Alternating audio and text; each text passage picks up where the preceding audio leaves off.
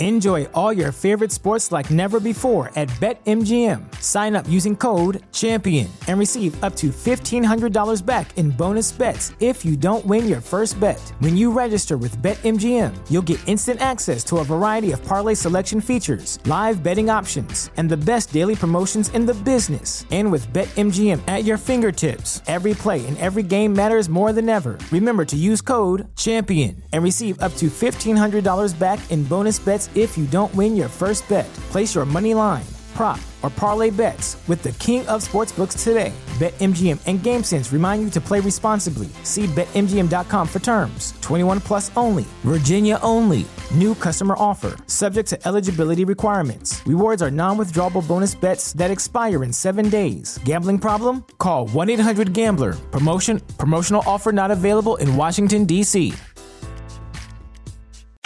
Are you tired of the same old pro wrestling?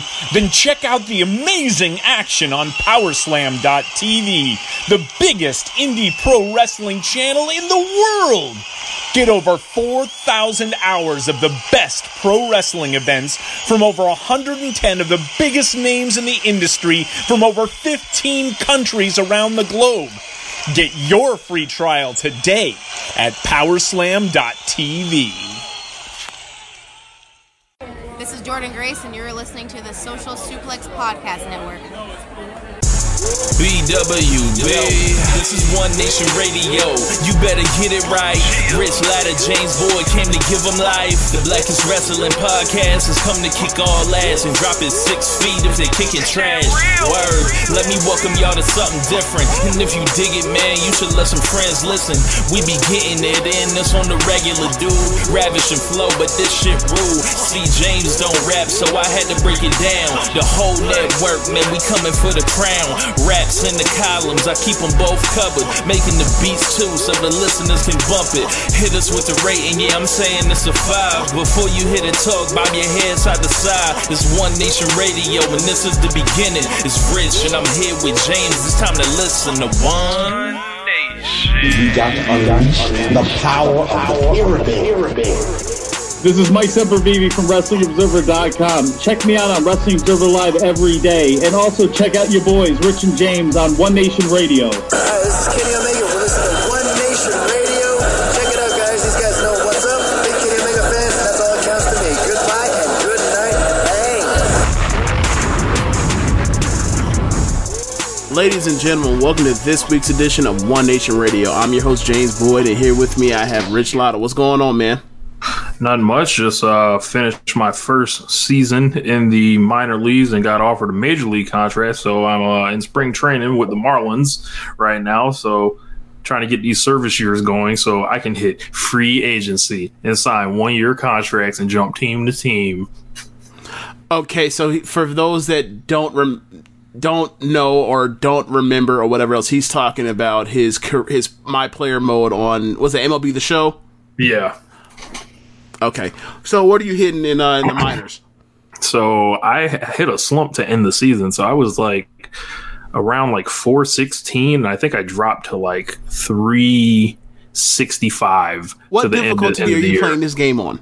Oh, beginner. Oh, I, I, ain't, I ain't messing around. I, I tried to I tried to boost it up a little bit, and I was all right, but it was it was it was getting a little tough. So I had to drop it down. I was like, who I'm trying to impress, trying to trying to get these stats. Shoot, like back in the day when I was like younger, that might have hurt my pride that I'll play on rookie or beginner. But now, who am I trying to impress? Who am I regularly gaming with? Nope, I'm just gonna beat the computer's brains in and just win. And I'll take my chances online. I I, I, I was not expecting this, but once he said four, once he said four fifty, like, hold the fuck up, what's going on Yeah, here? yeah. I, between between Double A and and Triple A, I believe I hit around like 54 or 55 home runs. Wow. and I'm like well over like uh, I want to say it was like 150 RBIs at least. So Oh man. yep. Okay, so- that bitch deep. Okay, so we have a few things we can do, little quick things on uh, from the real world this week. Uh, some things are actually even fun. We don't have to start like this show and immediately talk about you know COVID this week, because uh, but Yeah, so where do you want to start? Do you want to start with August Alsina and, and Jada Smith? Do you want to do that? I guess we have to, right? Okay, so give us the backstory on this one, Rich. So I, so I haven't followed it as close, but what I'm gathering is Uh-huh. August Alsina came out here and did an interview with Angela Yee of the Breakfast Club, and she got this man to tell it all.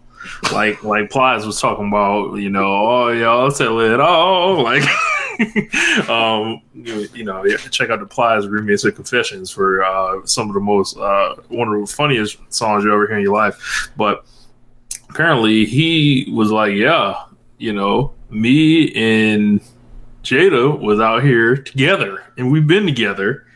And I guess it ain't, they are not being together anymore. And it's kind of like this open secret kind of with like Will and Jada where they, you know, they have an agreement. Uh, to to put it lightly, like you know, you do your thing, we do our thing, but you know, we together, but you know, like you mine, but you not mine. You know, like it's, it's Wait, like isn't that the line that that, uh, that, that Terrence Howard character said in uh in Hustle and Flow when he uh pimped out oh uh, uh old girl so. to get a microphone? Isn't that I what he said? so. I think oh so. my god. Yeah, it's like she belonged to me, but she don't belong to me. but their situation a little different because you know, basically they they made it like everyone's taking this and run with it. Like this is some cuck shit. This is like a bunch of other whatever. That's not really the funny part. Uh, it's August Alsina and then you know Jada. She has like the red table talk stuff, so everyone's like anticipating like, all right, when is she going to interview herself? And Right. apparently she is going to be doing a, a red table talk about it. Uh, but the whole thing is like the there's this big age gap between them. There's um, you know, Jada is kind of always kind of carried this energy throughout the whole time she's in, been in the public eye, but she's something of a man eater, you would think. Like she'll take your soul, like Shang Tsung, and she looked like she's taking this man August Alsina's soul. And this man sounds hurt. This man sound like he was in love, and it just sound like she told him, from what I gather, that she ain't leaving, and uh, she was never leaving. This was the arrangement, and why would she? Like her and Will have been together for like twenty five years in, in a public eye. They have an empire. I'm sure they have lots of money together, homes, everything. But it's just like while they together, they got you know different needs and wants or whatever. But August is out here looking nuts. Have you seen his hair? All the memes. I have seen his hair. Like, why does his hair look like 99 Kelis's? Um, I don't know, man. I, I try not to, to not to judge our brother's hair, but um, that man going through something looked No, like. but the thing is, like, it looked cute on Kelis, but like, I I don't really know what to do with it on the top of August Alsina's head. Like, I I really don't know what to do with it. Like, it's it's one of those things where it's like you go through some type of like traumatic experience, like emotionally with like some type of relationship done wrong or or whatever else, and like people want to make some type of drastic change, and it's like. Is this the drastic change? How long does his hair look like this? Like, I don't really be checking for hours I've seen it like this, but like, this looks like one of them kind of hairdos. Like, yeah, so I'm wondering. it's like because I remember I, I I seem to believe them being on a red carpet together before, and she was like kissing him on the red carpet or something like that. Um, it was a couple years ago now, but a lot of people were looking at this situation, her, her being older, like I was saying, him being younger. And if this situation was reversed, this would be like Jada would be all types of monsters and everything else. And it's just kind of, it, it's got people putting out all the memes. If you haven't seen them, check them out. It's, um, it's a, it's a weird situation, but it's, it's been the, the talk of Twitter. Yeah, like I'm sure Virgil Abloh was just like, "Thank you, August. I appreciate this." Next, next, next topic of discussion. The homie Pop Smoke album came out. Uh, Good album, by the way. Enjoyed listening to it. Yeah, Okay. Uh, and it, it's sad he's no longer with us because he he was a star. Okay. I've only heard like a couple things from him. Um, like he was on a remix. He was on a, a remix from that her on, it, and I was like, or it's a her song that was remixing. He. I was like, that's cool. Um, but I never really, you know, went into it. But yeah, uh Pop Smoke's album cover was released on I believe it was Monday. And it set the internet ablaze because of how basic and cheap and you know just uh more or less just thrown together hastily made that it looked and then we find out that the person that was in charge of the album cover was Virgil Abloh. Um, yes, the famous Virgil that that uh, has the Patek on uh, Drake's wrist, uh, looking nuts. Even though he will then, after after being known for having these classy watches, will go out here when it's time to put uh, money on people's bail or whatever else. He contributes fifty dollars to the to the cause, and then People clown him for yeah, and then people clown him for hours, and then all of a sudden he comes behind and is like, "All right, I was playing. Here's a few thousand. So, okay, This man dropped off this bullshit like that. Looks like if you made it on a cell phone, it would be a step up than what he did it on. the I guess the I guess like the best parts of this was like online, like every other hour, you would scroll through it and you would see a new video of someone making a, a decent facsimile of this album cover in like inside of like 30 seconds on an app on their phone or on paint off off of the off of like the, the CP. So it's just like Yeah. I mean the PC. So I was just like, dude, you are you're you're you're really this lazy. Like this thing is that and like It's like this man trying to p- pass off this simplicity as Right. brilliance. Nigga, it is not brilliant. Right. Like, I'm tired of this shit. right. And I mean I remember like I went on like a two minute like rant That was as awesome. it It was hilarious. Oh, yeah, and it's like the dude is he's a, he's a head of some department in, in Louis Vuitton, and he's linked up with Kanye. Most that's kind of how he has a name in this sort of uh, time right now, and then like from there, like from you know, being around different people, whatever else in the scene, like he has become friends with Drake. So like he's he's basically amongst these gigantic brokers in this industry that's not the one that's his, but like you know, Kanye was so into fashion that like it is bridged into this now, right? Um, so so much of Kanye's stuff that I did not know was basically you know kind of cons- consultation with with Virgil is like when you see you know the Yeezy season stuff whatever else and you see like those um those fashion shows that Kanye's done over the years and Where they be dressing homeless. dudes be dressing like they're basically underground resistance from after like the machines took over in the Matrix, right? Like that is some of the Virgil influence. That's not that's all, along with uh, obviously Kanye, but like some of that's influenced by Virgil. And like you look at a lot of like the Virgil inspired stuff, like the Virgil Nikes, where they're basically like the like whatever he'll take his take on a shoe is whatever shoe it is. So like let's say it's an Air Force One it'll be an Air Force One where like it's the exact same design except like it's see through. The auto see through Nikes you've seen over the years, those are like that's the Virgil version. So it's like I, I I'm sorry, but like I'm not a, and I'm not an art person personally. I'm not a fashion person because a lot of that stuff to me is so subjective of what's hot or whatever else, especially when it comes to the art part of it is like anything can be art. Virtually anything can be art if you have the right spin or narrative around it. So for me, when I see someone like Virgil and Kanye, and because of the respect for Kanye's craft as a mu- musical talent and his passion for fashion, like you can be easily con- one could be easily conned to believing that like the high art and concepts of Kanye's earlier music with the passion he has for fashion when he goes into fashion or even you know parts of the art stuff it you can think that like just because it's simplistic means like well this is just his brilliance fr- that's being transported by osmosis from osmosis from one genre of media media form to the next and i find that to be like maybe or chances are not chances are, but like there's also a good chance that you are all being scammed by by this guy or these Yeah, guys. Virgil. Right, Virgil and Kanye both. So like when it's something Every, that's every Virgil we've ever known is a worker. Right. So stupid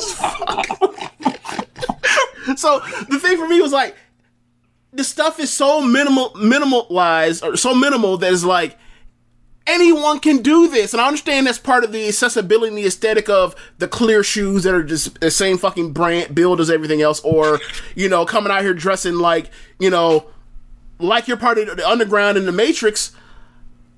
But there's also part where it's like, I don't have to respect this. Right. Anyway, like I, I remember who was it? Um, it was uh, Iron Man, the first Iron Man movie, right? Where like Iron Man ends up getting strapped. He ends up getting kidnapped. s- There's an explosion. Shrapnel ends up in his in his body. He ends up using a magnet and electron electron uh, some type of machine force to keep the shrapnel from getting to his heart and killing him, right? And he did it in a cave while it was happening. So then, after he survives this, his partner takes all of this stuff or wants to overthrow the company, take the company from him. So he's having the people that are like part of R and D and research and all this shit, like try to rep- replicate what's in this man's chest, right? So then, like he keep peop his scientists keep telling him I can't replicate this, right? And then the dude loses at one point. He's like, Tony Stark made this in a cave with bits and parts, and I'm just like. These niggas are doing this in a cave with bits and parts. this is not impressive. Get out of here. Anyone can do this shit.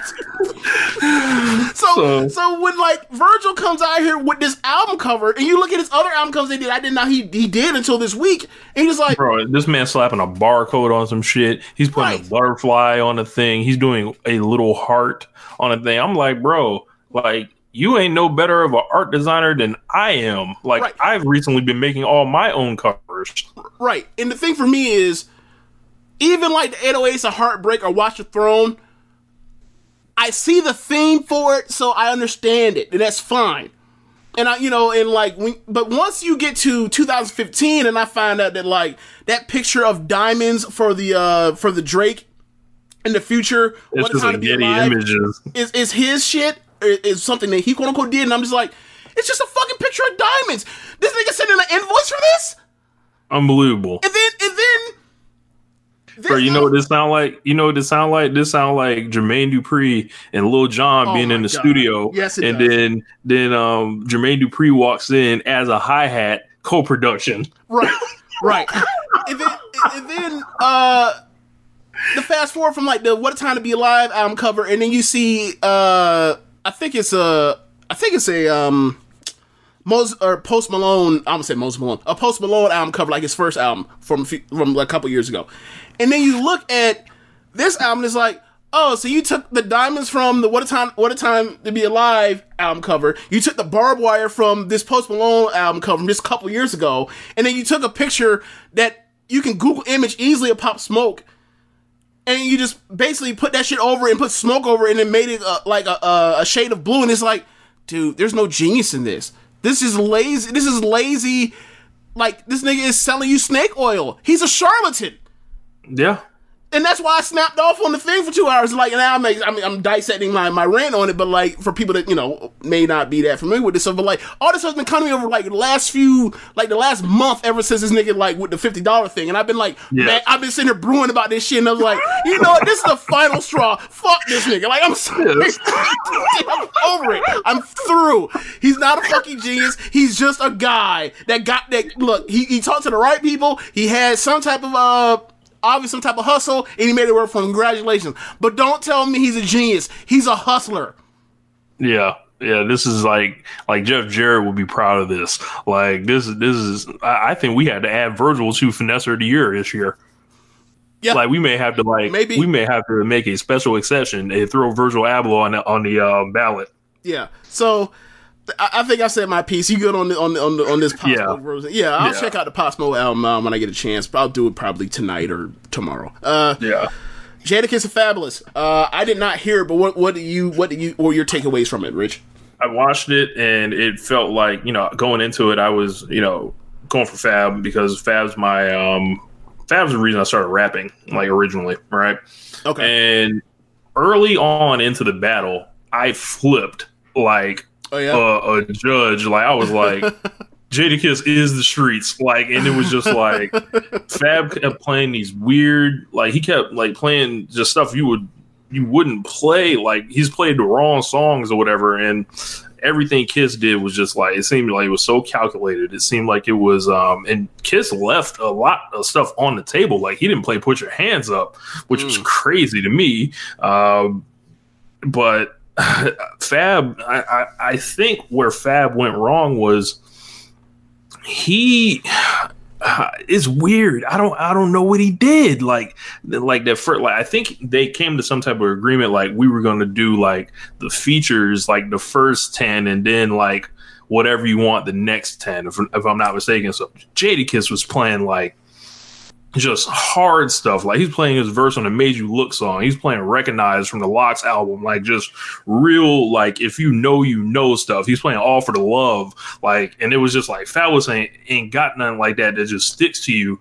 Or, or he does, but he didn't play it. Mm-hmm. So he was playing like I'ma do it, like that song with Kobe. Like that's not it at all. Like he should have like went very early stuff, like the first, maybe second album, uh, take Breathe, something from the Soul Tape series, and then like cherry pick legendary freestyles that he has. Because this isn't like a strictly like player billboard stuff. Like you'll come out here and get clowned if you just do that.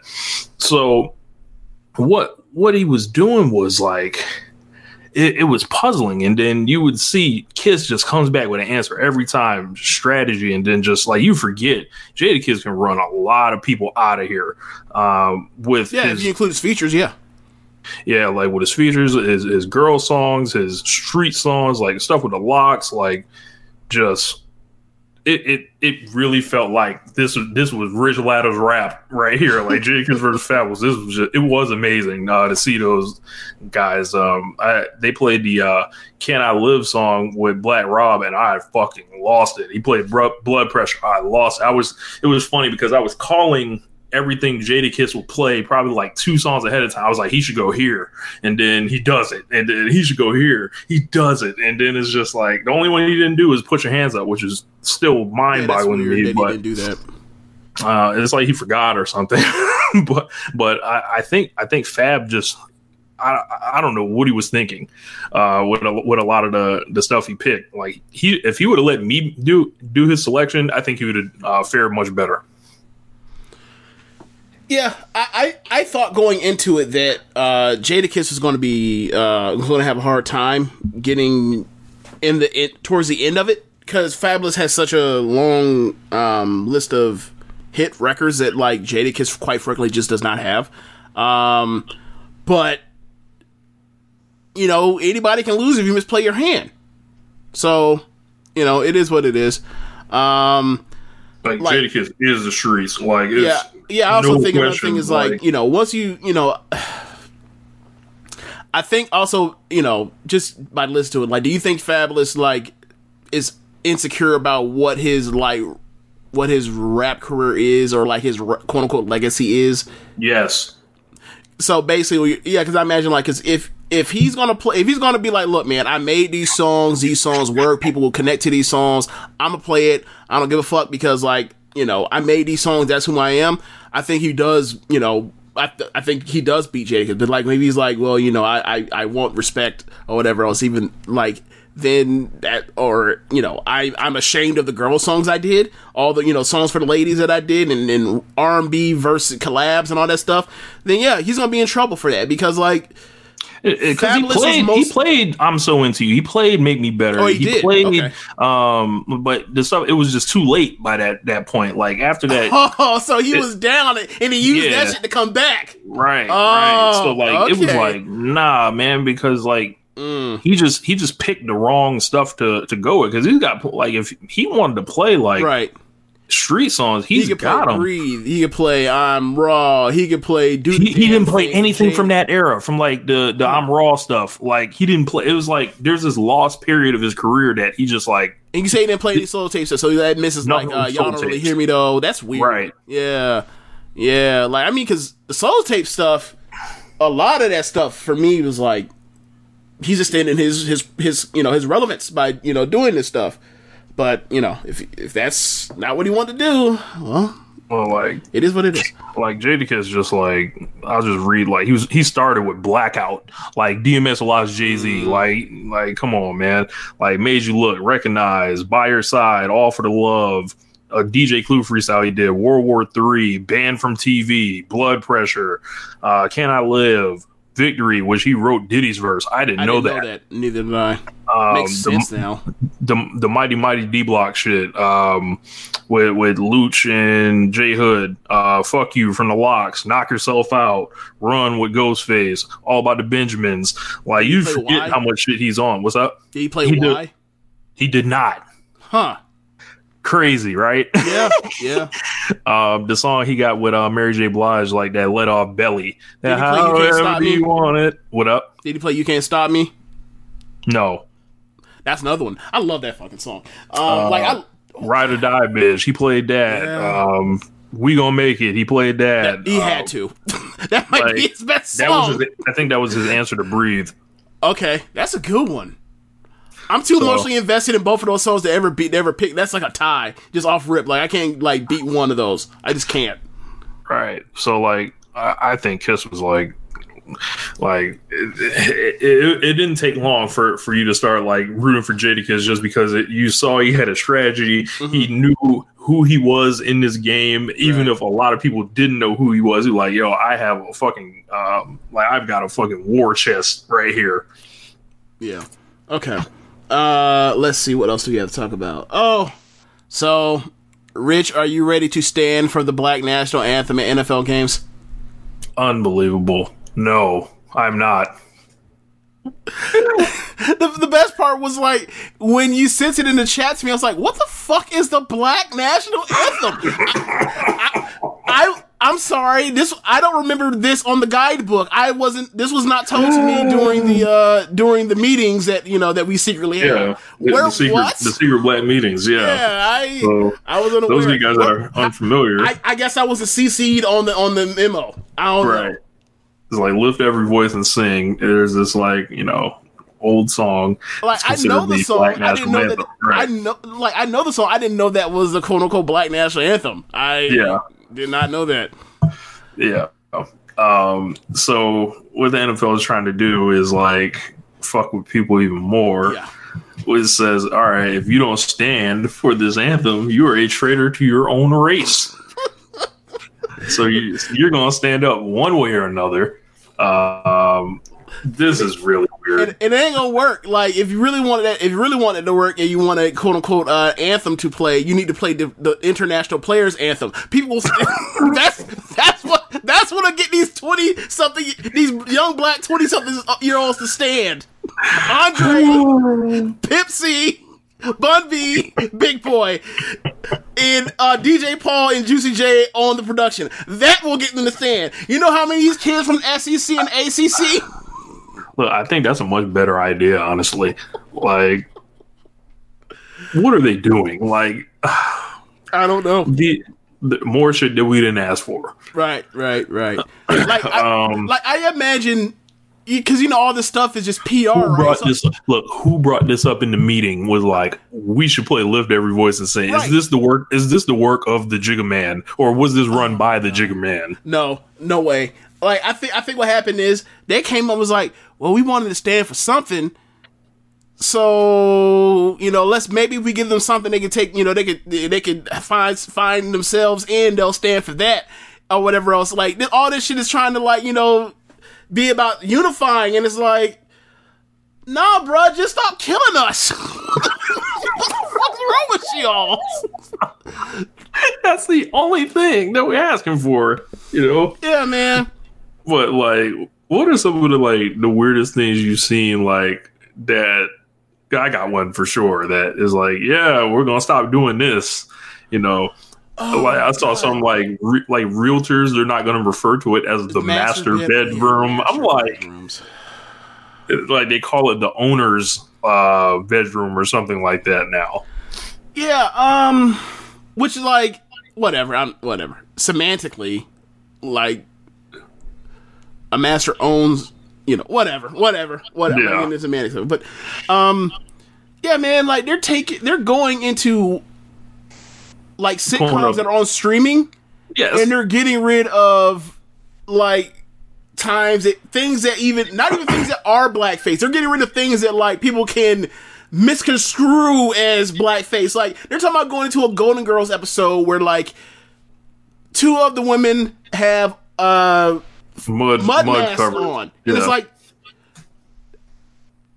are y'all that that are y'all that shook? Are y'all that shook? man. Um.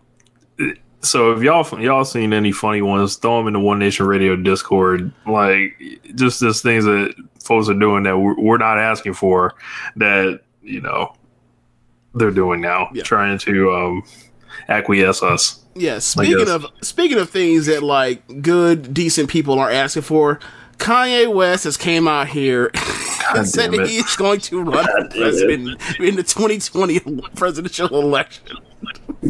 God damn it, Dude, I'm not gonna spend much time on this. The only thing I'm doing is like giving it the, the like the laugh, like the disrespect by and dismissal of laughing at it it deserves. Like,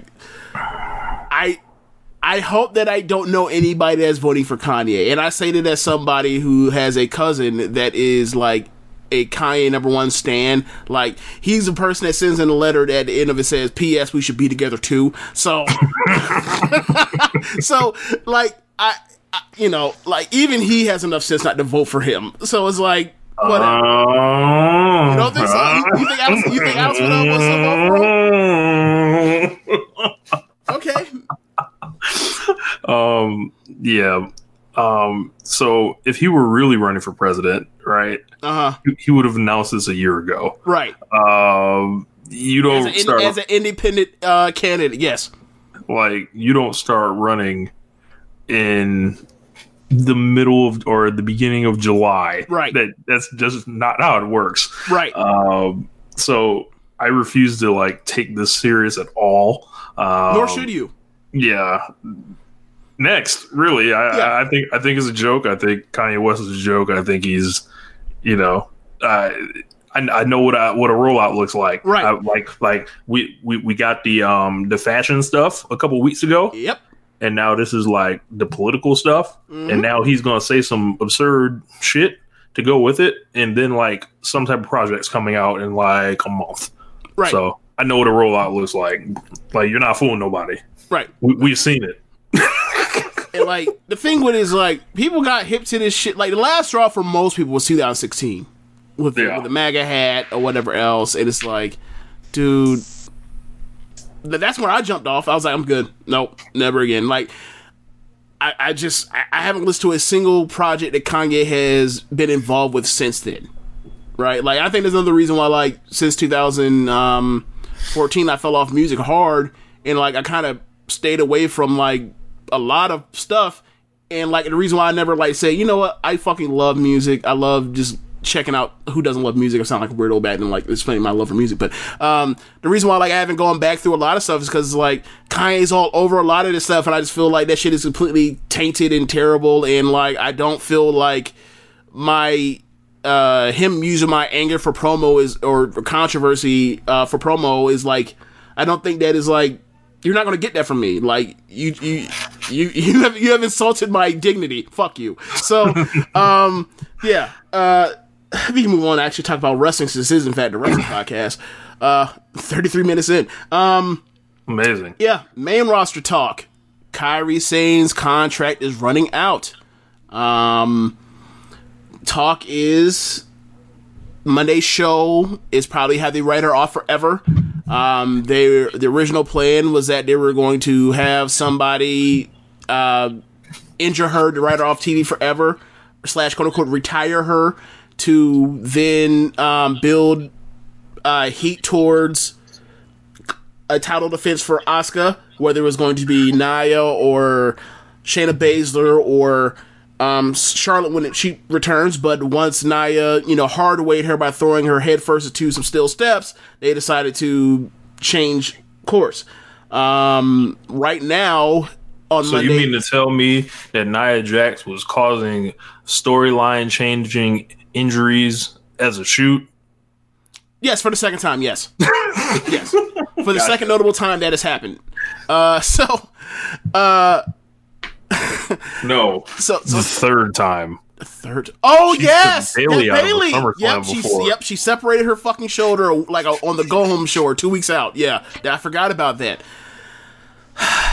Jesus. So yeah, so apparently on Monday it will be Asuka versus Bayley, champion versus champion on title match with Sasha cornering Bayley and Kairi cornering Asuka, and we'll see where they go from there. We don't know. Um, but yeah, man, Kairi's uh is done. They sent uh Fightful reporter earlier in the week that she that they wanted her to retire and be some type of amba- or go back to Japan and be some type of ambassador for them, which is like, yeah, we'll pay you to not wrestle, which sounds very, very, very uh appealing. Uh, but she has decided like I don't want that, at least not yet. And she is, she says she will, you know, that the plan is at least so far as to go back to Japan and wrestle for like a year. She's already married. She got married earlier in the year. Go back to Japan, be with her husband, wrestle for like a year or so, and then retire from wrestling at, I think at that point until be like 32, 33. Um, what are your thoughts on this, Rich? They blew her entire career. They have no idea what they had in her. They had no idea what to do with her. This is worse than Bayley. Um, you're talking about one of the best babyface wrestlers I've ever seen in my life, and she's a she's a mist-spitting Japanese heel. What?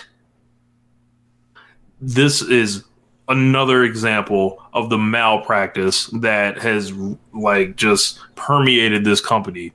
Um, they didn't even give her a chance to get over as a babyface on the main roster at all. Um, she had a short title reign in NXT and never really got it because Triple H was obsessed with building around Shayna, Baszler forever. So the one that was there to basically season Shayna Baszler was Kairi Sane in all their matches. this is just like, you know, I know she's high on Kenny Omega's list. I don't think she's gonna go that direction. I like I think she's going back home, and we all know the clock was ticking once she got married, especially like in Joshi. Like it's like, all right, well, you either you're getting married or like you're retiring. Like it's, it's almost like tennis. Like, all right, you're gonna get married. That means you're retiring soon.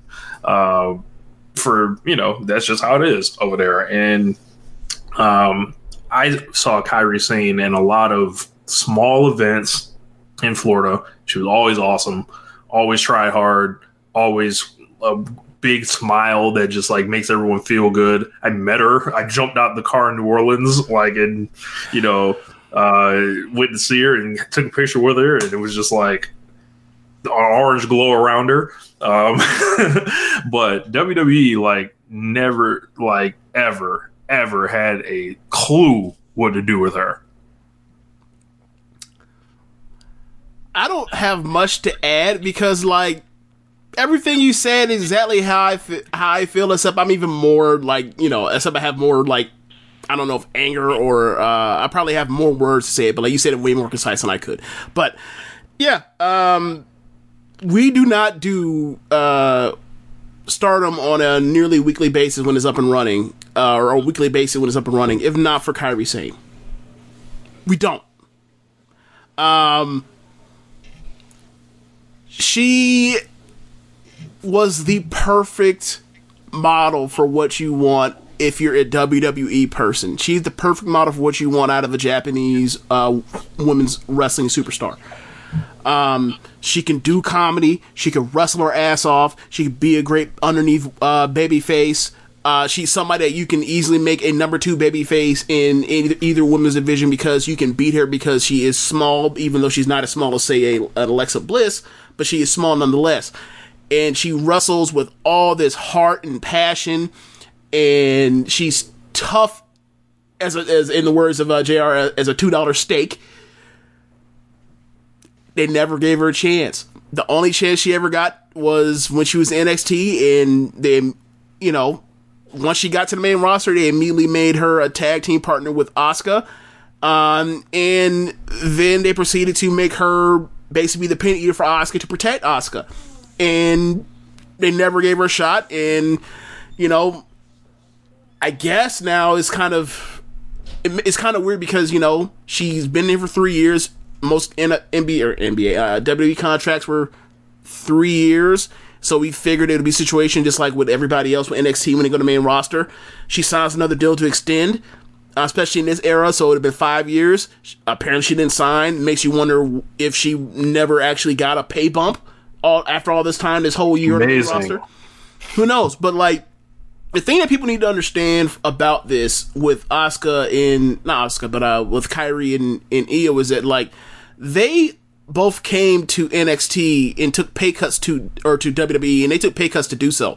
Uh, these are two women that headline at this at that point dozens of Korakuen Hall shows and Stardom is you know for as much as we talk about Stardom and uh, how they are the best women's wrestling promotion in the world that is an outfit that is made to sell products and the the wrestling is something that they do to sell in order to sell said, products like most of their most of the women that make their money they're making their money off of meet and greet type situations and selling merchandise and you talk about like the Korakuen Hall stuff, or even um, our homeboy Jamie when he was there uh, for Wrestle Kingdom this year. He talked about like there were two gigantic lines in downtown Tokyo. It was the New Japan shop and like a basically like a line just as long for Stardom stuff. And Stardom have a show that that day apparently. So it's like that is the business model is to sell you thirty dollar gimmicks. So they were paid like, and they decided you know what? I want to try to get this worldwide recognition for myself and for Stardom. And you know, like she always talked about, like when she you know left, she said like I imagine myself coming back here, and we'll see. We don't know if she's a freelancer or whatever else. What you know, maybe some things have changed. I don't know, but like she has remained in contact with Rossy every time she's ever like going on the Japan trip. She goes and sees you know Fuka, her her trainer, and her and her kid Azumi, Momo, Jungle. So I mean, I'm a whole I'm a, I'm a hold off or whatever else. But I, I will tell you this: if and when Kairi shows up back at, in Stardom, I'm going to be. This is gonna be one of the most like uh, happiest moments of wrestling this year, or or whenever it happens, if it happens for me personally. So so yeah, like it, it didn't work out. I don't know what Kairi could have done. Like you, you know, during the celebration when Asuka was um the week after we found out that Asuka won Money in the Bank, she became the champion because Becky left, and they had that Asuka celebration. Like her English was incredible. So you can't say, well, I don't, you know, the English, or whatever else. Like, if you want to say you don't, you know, Vince didn't get with the pirate gimmick or whatever else, okay, cool. Well, let's try something super realistic, like a MMA fighter coming out here. Oh, Shayna Baszler didn't work either, huh? maybe, maybe these aren't people. Maybe, maybe like maybe they need like a super athlete uh, that you know uh, blue was it track and field, a blue chip track and field prospect. They can try that. oh, oh, oh, Bianca Belair doesn't work for you either. Maybe these are not people that don't translate to fans. Maybe it's just a poor fucking booker that are surrounded by yes men that, that just do whatever. They'll say just they can keep their job and stay in a position of power. oh, by the way, check out those SmackDown and Raw ratings this week.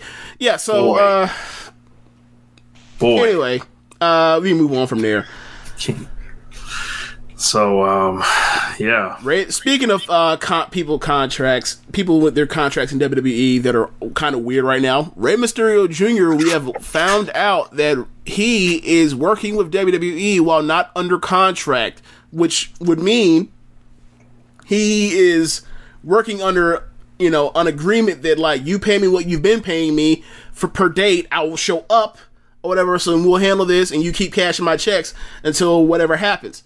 Um, obviously, this is Rey. This is WWE. They've don't they've been in business with each other for what twenty years now at this point, or yeah, nineteen, something like that. almost. Yeah, Yeah. So you know, I don't think you like either side's gonna do the other one bad because like you you fuck over Rey Mysterio Jr. you you deserve you deserve all the bad karma in the world. I mean, I mean, they have fucked with him in the past, Oh, freezing yeah, his yeah, yeah. contracts and Yeah, yeah, yeah, yeah. But I, I meant as far as like all of a sudden they're gonna pay him seven hundred dollars like they did Ambrose on the way out. That's what I meant. Oh, oh, look, I, that wouldn't shock me if they did that. But um, yeah. So Rey, when did Rey tell them I want a hundred thousand dollars to show up and put Seth Rollins over? I don't think he'd do that, but that's what Jeff Jarrett would do. Because that's what Jeff Jarrett actually did with, with the Chyna and IC belt uh, Boy, this could get real interesting because um, James, uh, you know, you know what show happened uh, in 2018, uh, September uh, first, I believe. Uh, that would be all out. Yeah, or all, all in. all in. Sorry, I, keep, I always mix those up. The all. Do you, do, do you remember who was in the uh, you know who who was in the the last match of the night? That would be Raymond Mysterio Jr. Oh, okay. So you know, I I just think things could get very interesting. And um, who is one of Rey Mysterio's greatest all time opponents? Who is uh the current biggest star in AEW right now? That would be Christopher Jericho. Um, are you putting like you know the you know Yes, two plus two equals four. Yes. Yes, Yes, I so- like obviously it's not as simple as that, but like dot, they're easy dots to be connected to this. Yes, yeah? So um, I will just hold out hope that uh, Another eventually. thing, look, the show. Who also, along with all that, like though the a We- the, the guys that are responsible that were that were at the helm of the that all in show in Jericho, they all wrestle on what television station? Rich They wrestle on Turn Network Television, which is the same station that Rey Mysterio Mysterio. became a- national stardom, national wrestling stardom. Yes, yes. It's all. It, it seems like it seems like it's like real. You know, it, it, it's poetic almost. You know, hey Rey, go go to AEW and, and get treated like a legend, and then retire with, with dignity. Do it, do it for me. Like, I mean, obviously, the holdup is like how far. Dominic, Right, Dominic. That's pretty much it. Right. Uh, bring him too. It would be funny as fuck. Like, it would be funny. I don't think Rey would do this, right? But I think it would be funny if like he got his he got his son on TV for a few months uh, over the last like two years, and then he takes him to he takes him to I don't think he him do crawls. but it would be funny. Uh, I, I mean, I think I, honestly though, because of you know their the situation they are with and how bad they are with uh, Mexican talent as far as pushing them and and everything. Like they're always going to go back to Rey. Like Rey, Yeah. Rey gonna be fifty five. Rey gonna be fifty five a decade from now, and they'll still be trying to go back to Rey. Look, Rey gonna be looking like Mil Mascaras at the 1997 Royal Rumble, and they still gonna be trying to roll him out there. Yeah, that's why. That's kind of where I'm getting at, right? Except obviously, like Rey will do jobs like Mil Master, you know, you, you know, Right. Yeah, yeah, but uh, Mil Mascaras eliminated himself from that Royal Rumble. right, yeah, no yob, no yob. Correct. So, uh, that like that is the only thing that I believe from from Bruce Prichard out of his mouth ever. That's the only thing. No yob. That's it. Yes, Uh, because there's so many examples. Yeah. Yeah. So, yeah, man, like it's funny because in a way, like they're about to do like the the Seth Rollins and Rey Mysterio match that they promised for us like the same week on Raw, the same week they, they went to Fox, right? Where like they they promised us this, but like Brock Lesnar came out and beat up Rey Mysterio, so we didn't get that match, and like now we're finally going to get this match, uh, you know, ten months later, Maybe. maybe, maybe, you know. But like we found out that you know because it's going to be at Extreme Rules, and it is now it is uh, being dubbed as an eye for an eye match. Rich, what the fuck do you think this is going to be? Oh man. Um, so the I saw an eye for an eye match earlier this year with Moxley and Santana. But it was no, no, no, no. That's what we called it, like as a joke. That wasn't actually, but it wasn't. no, it was the name of it. It was. It was building Yeah. up, but it was. But what was this? Was it specific? Was it? No. sorry, was there a specific? it was like a nickname for the right. match. That's what I'm saying. Like that was just like. Uh, what do you call it? It's like like, Moxley for a match. Santana, an eye for an eye. You know, Right. Yeah, like that's how you hype the match. It's like you know, uh, you know, the Hell in a Cell match, WrestleMania 28. They call that the end of an era. End of an era. Same deal. Yeah. it's just a name just to help the hype, the build for the match. Like So like this is supposed to be the stipulation an eye for an right, eye. right. Okay. So what does that? So what the fuck does that even mean? Is it gonna be like a first blood match except for the eye? You ever seen the crow? Years ago, I don't remember it. So the the deal with it was the bad guy who was dating his own sister. she Excuse me? would yes, yes, they were they were into that. So the the evil villain was dating his sister, and his sister would collect people's eyeballs that would and use like this hook to like pluck them out or whatever, and that was her thing. And she would always tell people how how like the beautiful eyes they have, and you know, get the eye essentially. So there was a woman that in a in a movie, obviously, in her whatever, whatever. That's weird. Um, Yeah. very very weird. Uh, I watched I watched The Crow way too many times I since, since I was a kid. it was was it because of Sting? No, ironically, like because that came out like way before Sting. Like I, I don't know know what it, I don't know what it was like, but like I don't know. I I was allowed to pretty much watch anything I wanted when I was a kid. Oh my god! it was just like a scary movie. So I was like, oh, Brandon Lee. It was it was actually because of Bruce Lee. I was like, oh, it's Bruce Lee's son. You know, because I was real into Bruce Lee uh, Uh-huh. as a kid. So I'm like, oh, Bruce Lee's son's in this movie. Okay, and Brandon Lee and Right. whatever. So uh, yeah, so that was that was wild. Yeah, speaking of being a kid and watch stuff you're not supposed to see, like we had a room in our house where basically it was a TV in there, there's furniture, we called it a TV room, and I would and it's on my side of the house or whatever else. My, my mom's bedroom's on the other side of the house. So like she goes to sleep or whatever else, like I would be a little badass and would get up out of my bed and go watch TV. So I would go to like HBO when I was a kid and I'm like, you know, ten or nine or whatever else. So naturally you go to HBO and it's like a Sunday night, so you know what that means. Oz is on. Oz is on. So like I think I think a lot of the reasons why like I you know pretty much like stayed out of trouble was like I was a kid terrified like oh my god every in jail in prison everyone gets raped every 15 minutes I I can't I can't do I can't do this I can't do this At I all. can't I can't yeah so so yeah like yeah anyway I guess that's Well, there's one more thing. Oh, There- yes, there's right. one more. There's a couple more Cartwright. things. Oh yeah. Well, this ties into the next thing because Evolve no longer oh yes uh, right. is a thing. So I guess go to Candy Card first, then we'll go to Evolve. Well, I mean, it's more your story, but I basically she showed pictures with dates and times that she was getting harassed by people online and having her um her uh her story criticized and and scrutinized. So she uh she hit people with timestamps. Say like, you know, you said that you know people are saying that like I'm some type of liar and he's had a Stalker and- yeah, and I've had and he you know he went and that's how you know that it was like this is some nonsense. Like anybody can say they went to a fucking uh, police officer and say that they asked and consult and consider getting a restraining order.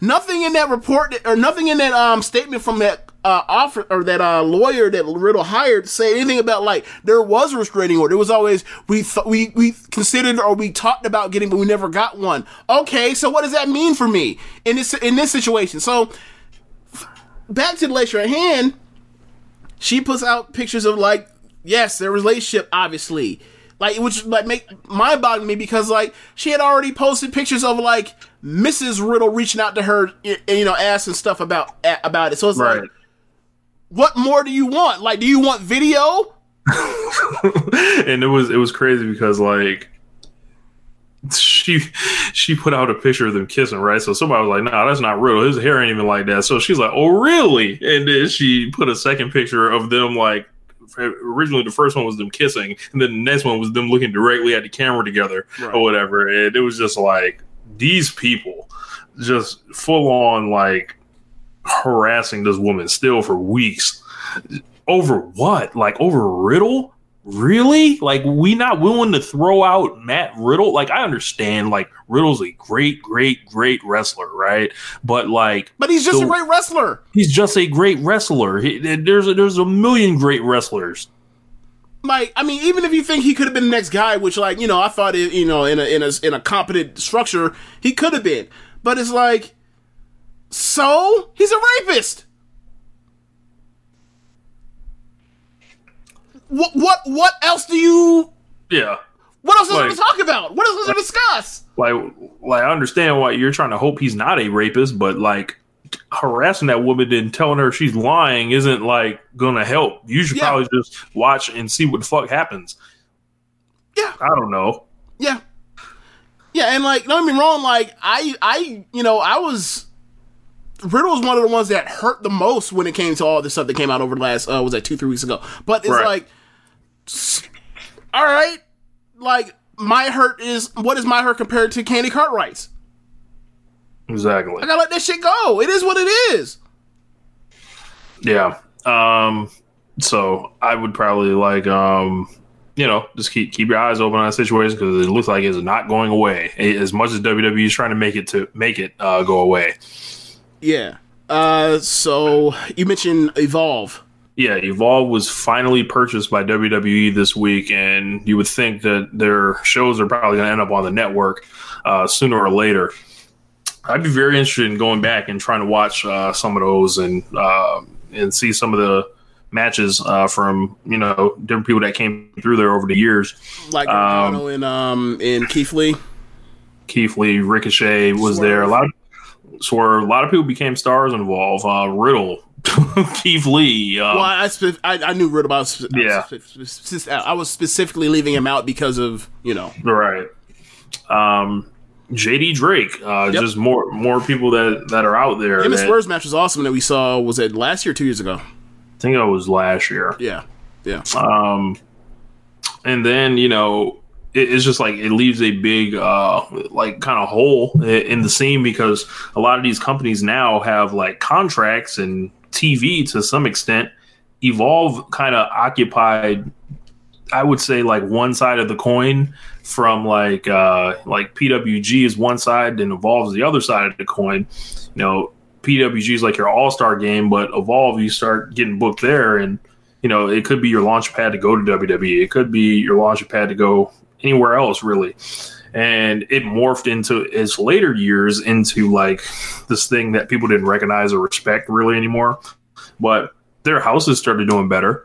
Um, they started, you know, integrating the NXT stuff uh, into it, and um, it's just kind of it kind of sucks to see promotion go out of business. But I mean, if it, is, if it was going to land anywhere, the writing was on the wall, and it ended up doing it.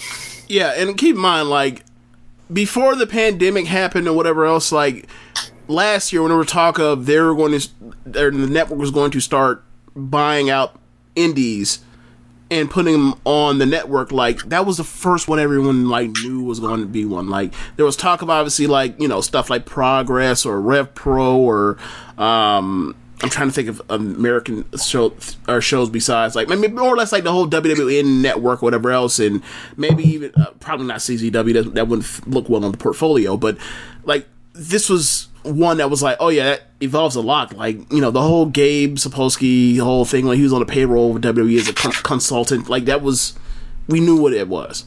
Like that's part of the reason why, like you know, the thing um a few months ago, but w- between uh Gabe and jeez, uh, uh David Starr was a thing. Is like your feeder system. Like, stop pretending you're not and start paying these dues.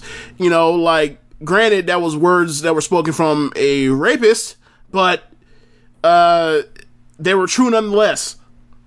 Man, what, what boy? If only Gabe knew that, he he he could have just just ended this man's life. Remember, he, uh, remember, he put out a post where he like tore into him for like multiple tweets and he deleted at the end or whatever else. But like, you know, if he did know that, sheesh, yeah, you know. Um, yeah, man.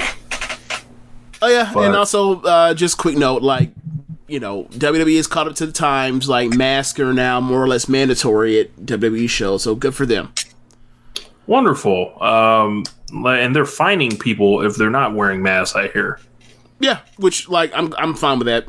I'm fine with that. Yeah. Like it, like it, all it you know. If the idea is you need to wear masks and they're mandatory, like we will make this punishable by like we'll go into your check and like I'm fine with that.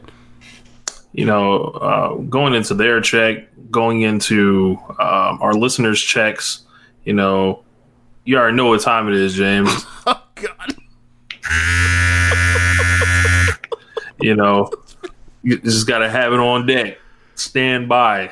Manscaped 3.0. That's what this, uh, the sponsor of this show uh, is. And, you know, every week I, I try to come back on this show with a creative way to talk to you guys about Manscaped. And, uh, and, and I think about the, um, the the talking points that they give us, and it's just like the best thing to do is try it yourself. Honestly, um, you know the you know it, it, it's crazy because uh, it's it's very premium. Like the battery's going to last ninety minutes. It's not the 1.0. It's not the 2.0. This is the 3.0. It is water resistant. Uh, there is a light on there, so you cannot mess up, even if you try. Uh, well, you know you could mess it up, but uh, you that's why there's a guard on there. Um, there's a uh, 7,000 RPM motor in there with quiet stroke technology. James, have you ever tried, you know, the the quiet stroke technology? You know, I you know I remember being a young guy uh, in, in my in my younger days, and and, and you know doing yeah yeah. So I won't I won't go into it. But, I'm but I'm sorry. Are you asking me about my quiet stroke technique? Is that what you're asking? yeah, the, the quiet stroke technique because you know it goes Uh, with, with the quiet stroke technology. You know. I, I I don't think that like we're close enough for me to, or close enough as friends for me to talk to you about that kind of shit. I'm, I think I'm, I think I'm good. I think I think I think we're good. Look, if you guys are listening to me talk about this right now, I want you guys to experience it firsthand yourself. Get rid of that stuff that's down there. I'm telling you, it's only going to just make you more cool, more free, and it's only going to be less of a problem for your partners. Now, what's you know, they they they told us they they, they sent these boxes. I've been I've been using this thing and it's like it's amazing, uh, flat out. And you know, you're gonna get 20% off. 20%, that's a lot. That's like, you know, one out of five. Um, uh, and free shipping with the code suplex at manscaped.com. And one more time, and I'll say it for you guys get 20% off and free shipping with the code suplex at manscaped.com. That's 20% off f- with free shipping at manscaped.com and use the code word suplex. Remember, you know, just, you know, th- that's power right there. so let's get it. Let, let's get into uh, yeah, man. Let's y- talk y- about show reviews. shows, man.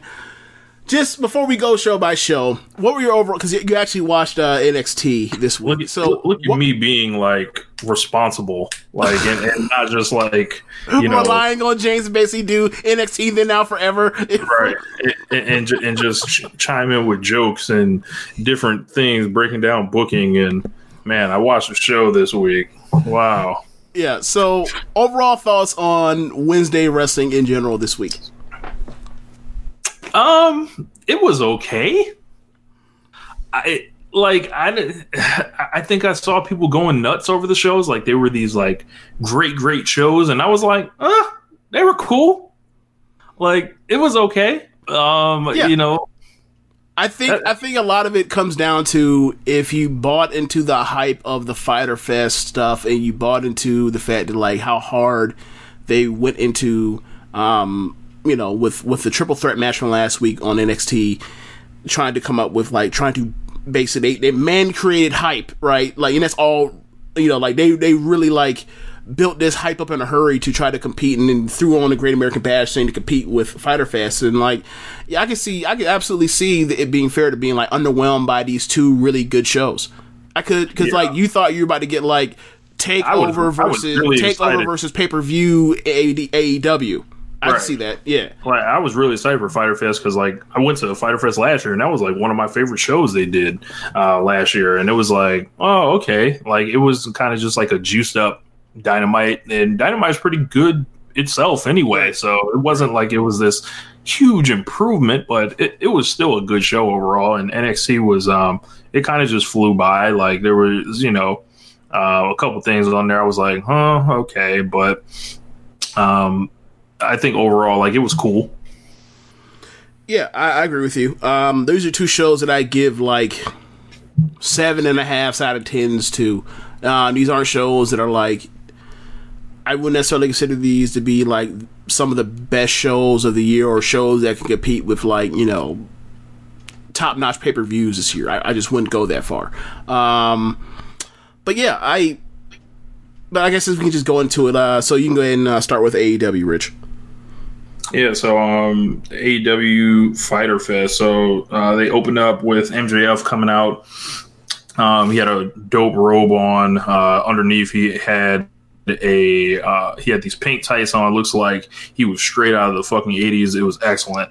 Um, cuts a promo basically talks about you know there's a ratings war and what do you uh, what do you do when you're in the ratings war? Yes, right. You got to send out me MJF. So uh, does he?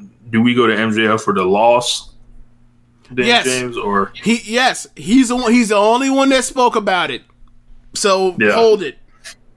Yeah. So um, but uh, he started talking about Jungle Boy and said Jungle Boy is actually living off trust fund money. All this shit is cap. Uh, he talked about the the dinosaur and everything like that. But uh, we got into the tag match, and this was fucking excellent. Like this is probably my favorite match of the night.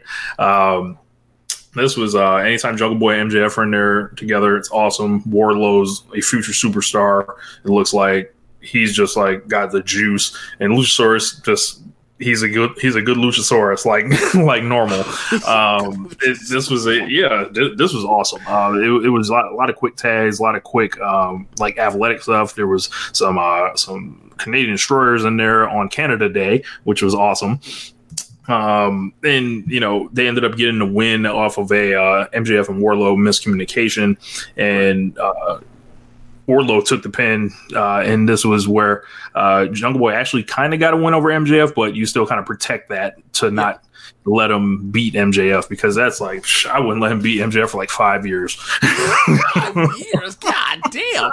Uh, yeah, I, I, I really enjoyed the match. It's pro- is hmm, it's probably my third favorite. Yeah, it is my third favorite match of the uh, of the of the night. Uh, but I mean, there was good competition at the top. Like when we talk about uh, we felt that these shows were a bit overrated to where the, the hype was. Like, don't get it wrong, like the top four or five matches from both of these shows combined, like, absolutely rocked. But it just, you know, uh, but yeah, anyway, back to the match. Like, you talk about Canadian Destroyer, like, you, you, you ain't do enough justice to that Canadian Destroyer. Like, it was basically like he leaped off a buddy off of um, one of the big's backs and then hit the two in order yeah. to hit the, the, hit it. I was like, yo, that was. I mean, it's just a little little thing, but it made it that much more impressive that you know that they had the thought to like let's add to add to a Canadian story to make it a little more devastating.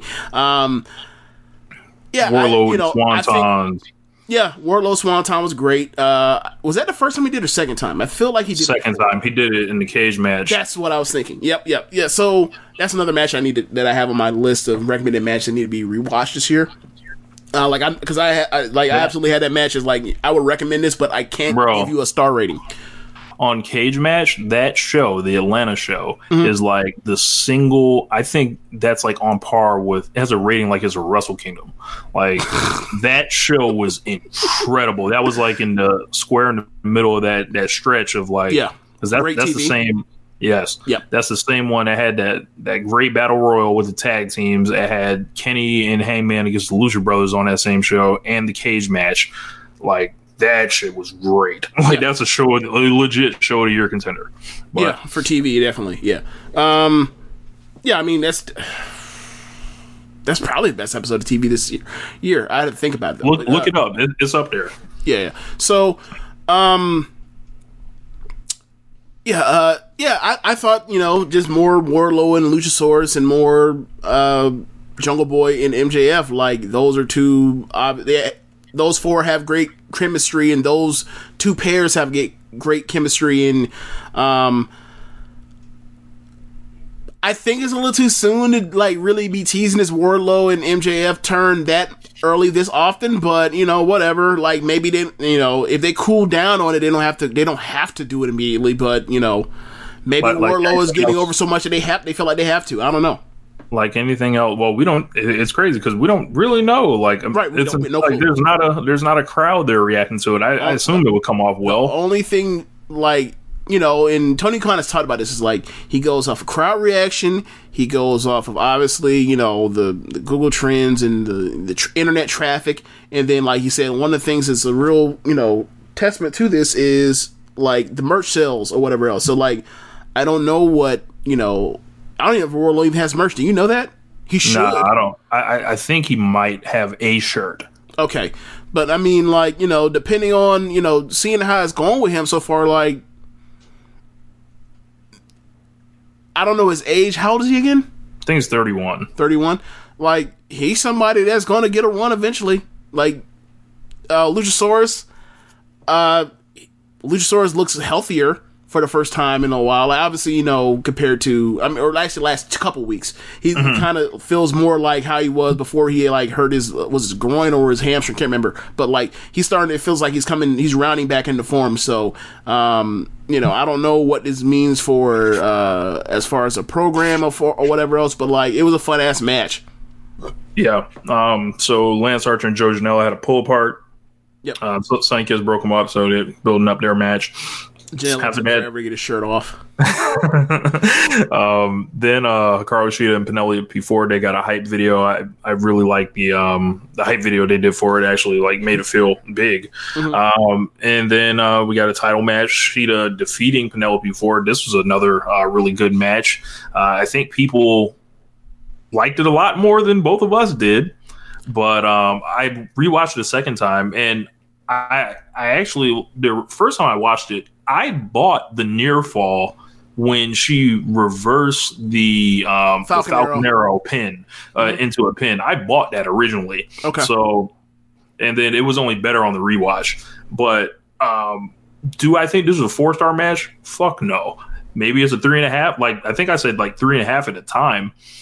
Um but yeah, like I think this. I thought it was a solid defense for Shida. Like she looked aggressive and angry, and um, Penelope Ford is actually putting some credibility with you know her wrestling and her athleticism, and you know I, I saw what they were trying to do. Like she's rounding in the form. Yeah. Um. So uh, it's gonna be a this is gonna be a two part thing. Like I thought it was a good match. Uh, it's some match that I give someone between three and a quarter to uh three and a half to. Um. I currently do not have it on my recommended match list, and my my match list goes. I'll give anything that's basically like three and a half and doesn't have a fuck finish. Like I'll I'll put it on there. But, um, yeah, I I just thought it was a fine match. I, I I guess the thing for me is like I never for a second bought that or bought the, the Falcon Arrow gets gets ro- turned into a reverse roll up because it's like I watch, I see those kind of rolls up roll ups in Stardom all the time. So like I was like, oh okay, he's gonna kick. Like and I, I didn't buy it, and I, there was never a second in the match where I thought Shida was actually going to lose. So I don't know.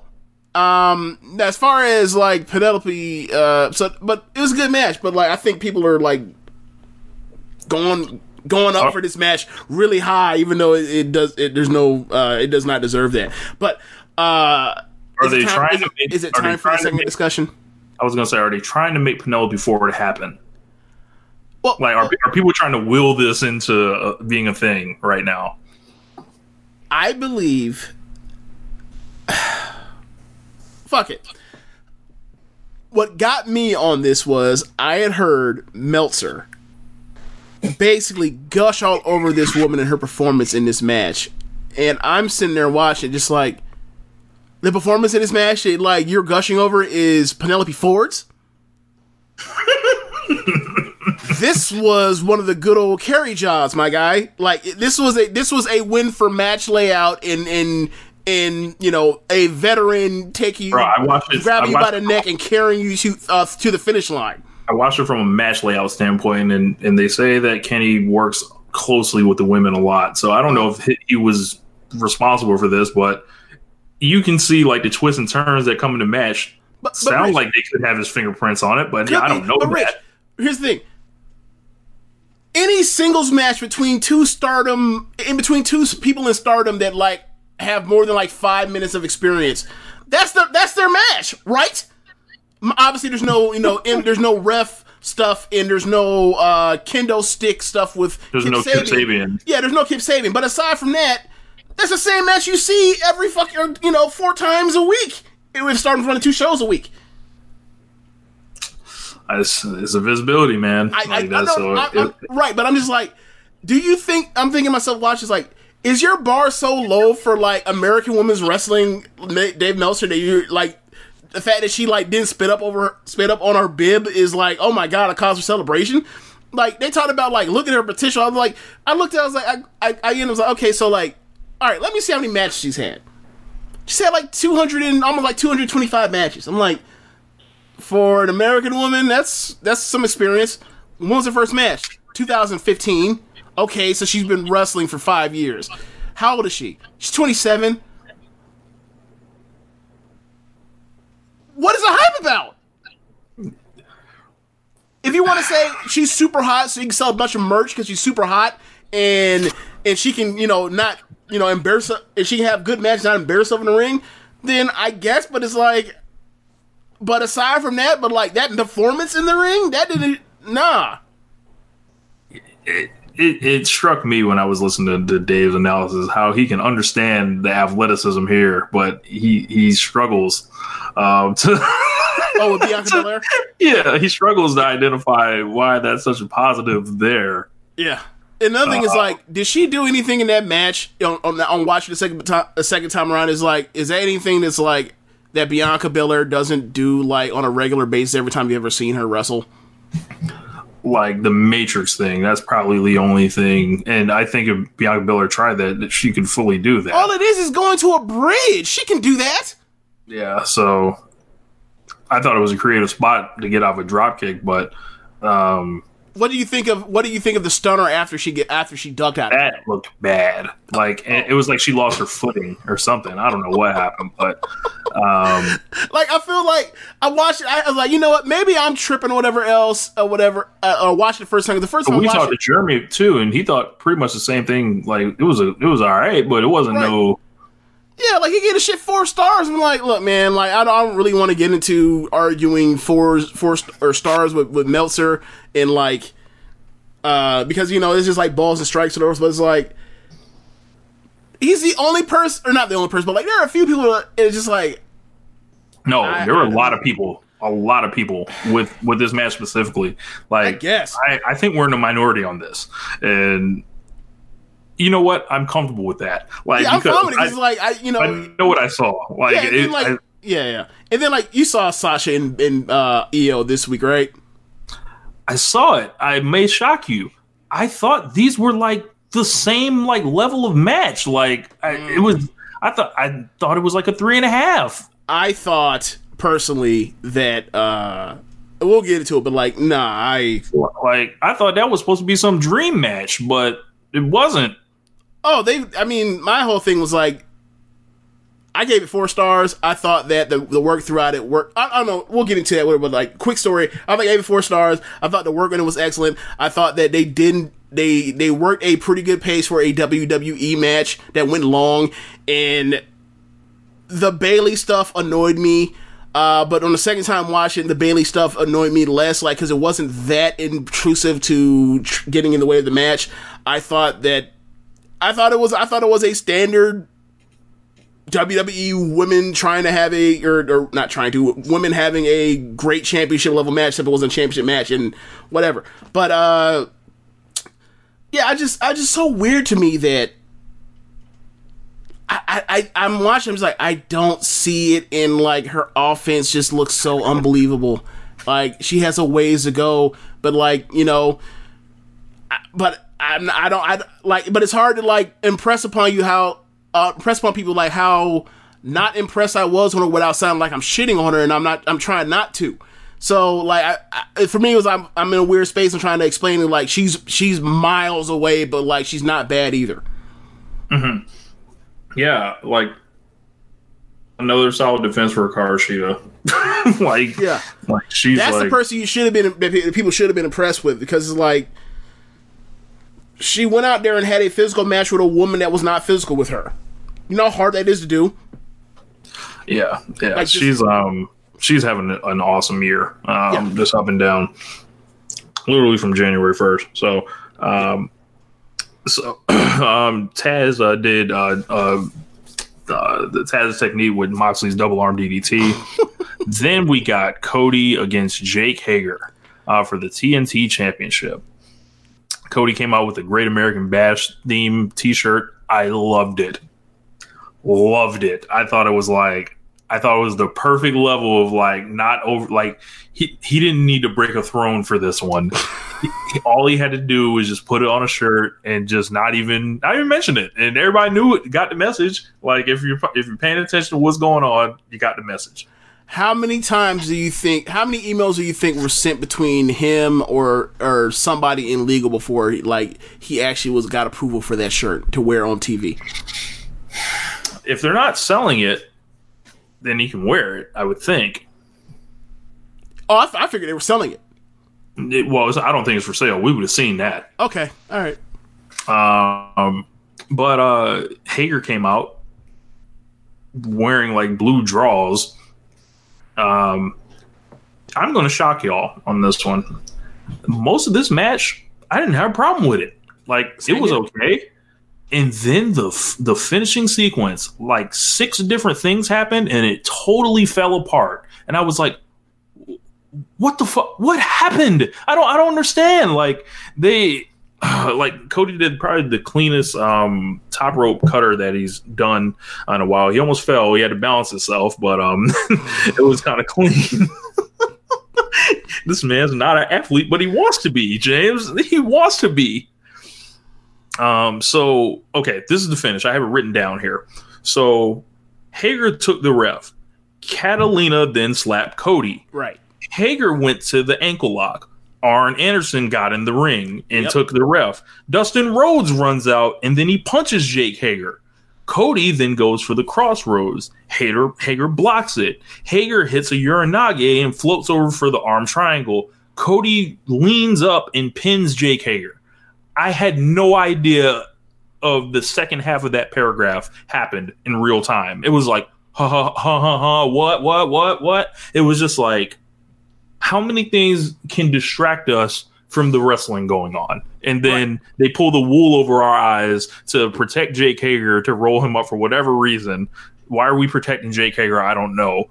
Um, and then Cody sneaks out the back door with the win. This was the mid man special right here.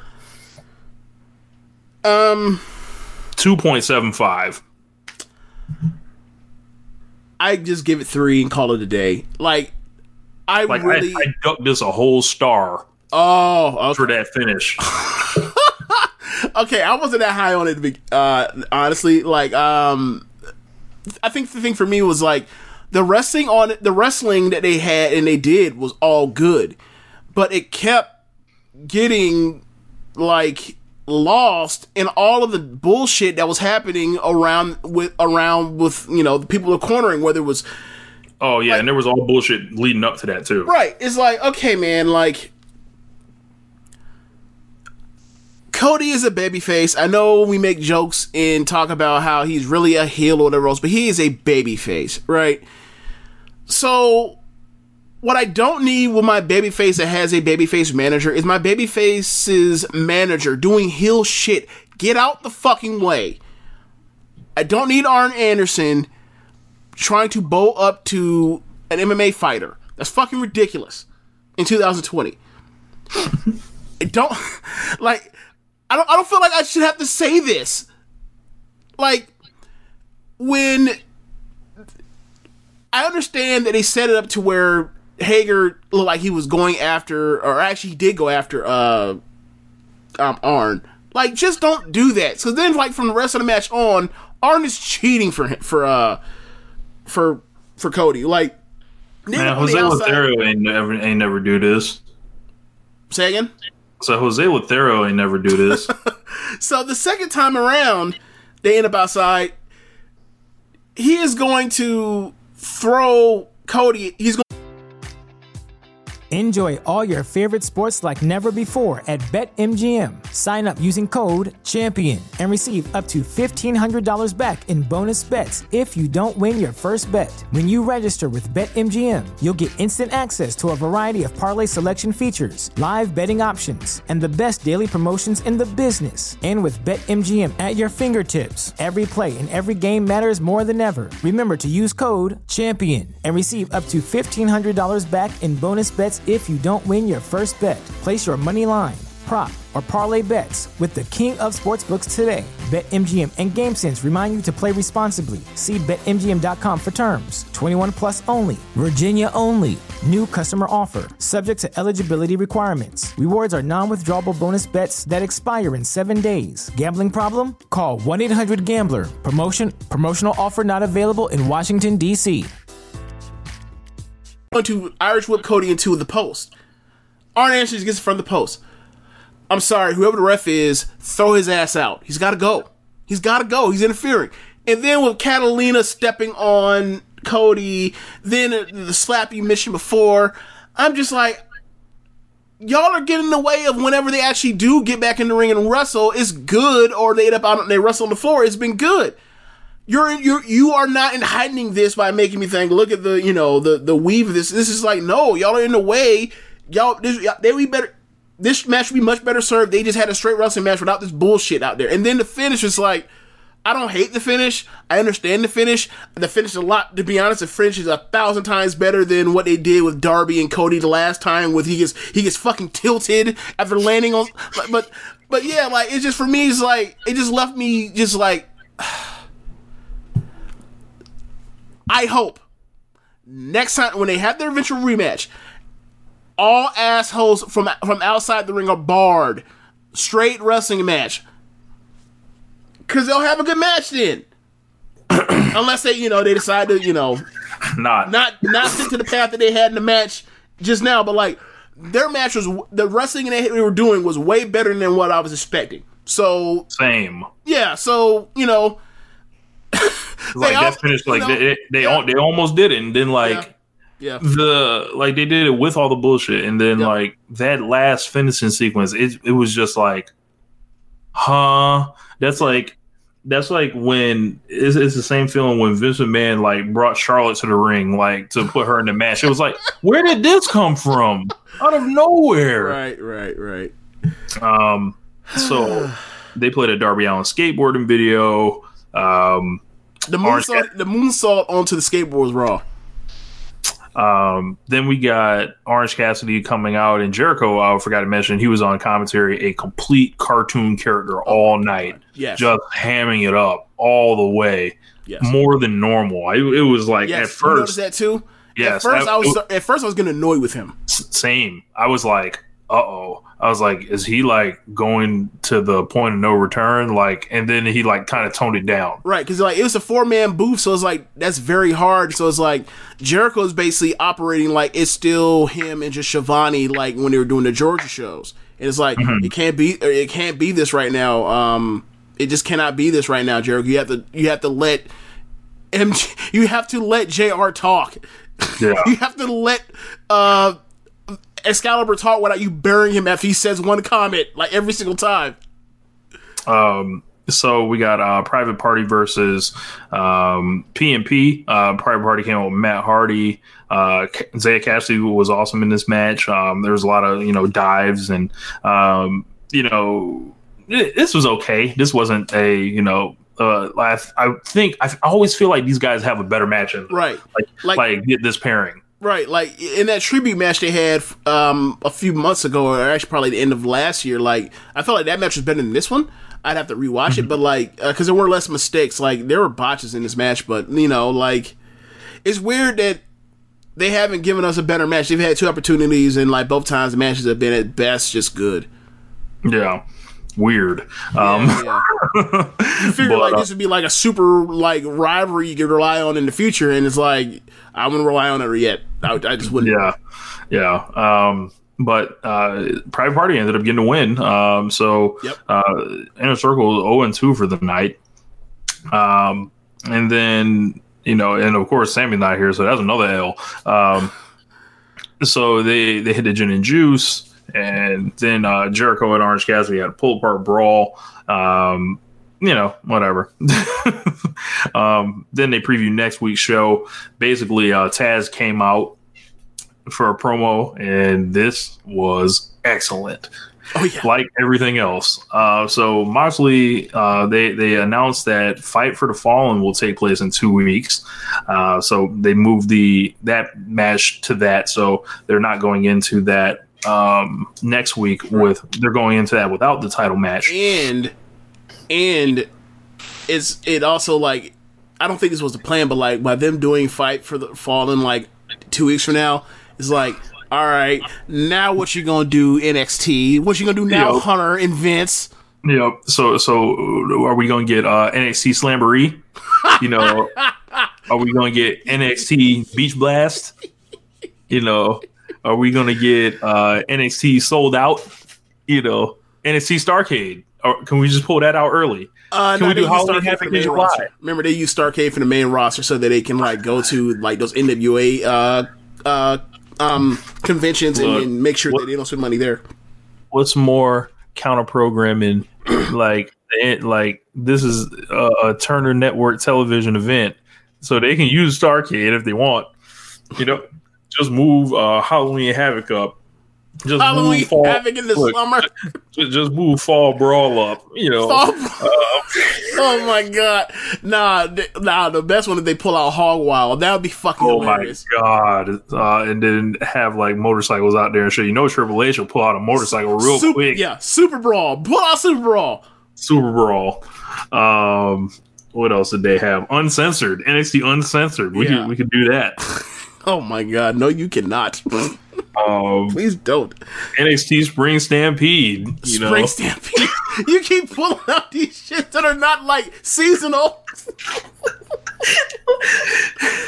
oh man. shit's ridiculous, bro. Like, uh, what else did they have? But uh, World War Three. You know, they could they could pull that out. No, no. If they come out, if I if I Three rings. into- if I yeah, if I tune into the it, obviously you know the PC normally has seven rings in it, but if I tune into an NXT and they have three fucking rings in there, I'm like, nope, this ain't this ain't the week for me, dude. World War Three sucked. I'm sorry, it did. I can't. I can't go back to this. I can't. So the World War Three that I liked was the 1996 one. Everything else can can just you know Who won that year? Uh, the Giant. Oh God. But it was Lex Luger fighting the whole NWO by himself, and the crowd was unglued.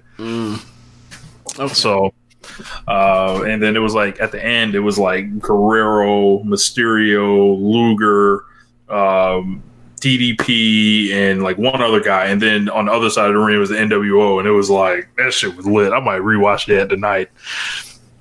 That's one of the things that I do enjoy about like NXT War Games is like they keep up the WCW tradition of like we have multiple rings like in the building. Like every singles match will be in a different ring. Like I do enjoy that. Yeah. I do enjoy that. Yeah. Um, so Taz came out and said he's uh, he's not upset that the match was moved back a week. Uh, he said Moxley said he didn't want to come to Fyter Fest out of fear of the health of the staff and crew. Taz says that sounds good, but he knows Moxley's been tested time and time again at home, and he says negative. He said the only thing Moxley's positive is for is the chicken shits. Uh, he worked. He talked about uh, you know you can come here and get tested because AEW doesn't run a sloppy shop, which was like the the gut the gut check there. Yeah. And um, he said that uh, Cage going to take the title from Moxley's dumbass. He literally said dumbass, yes.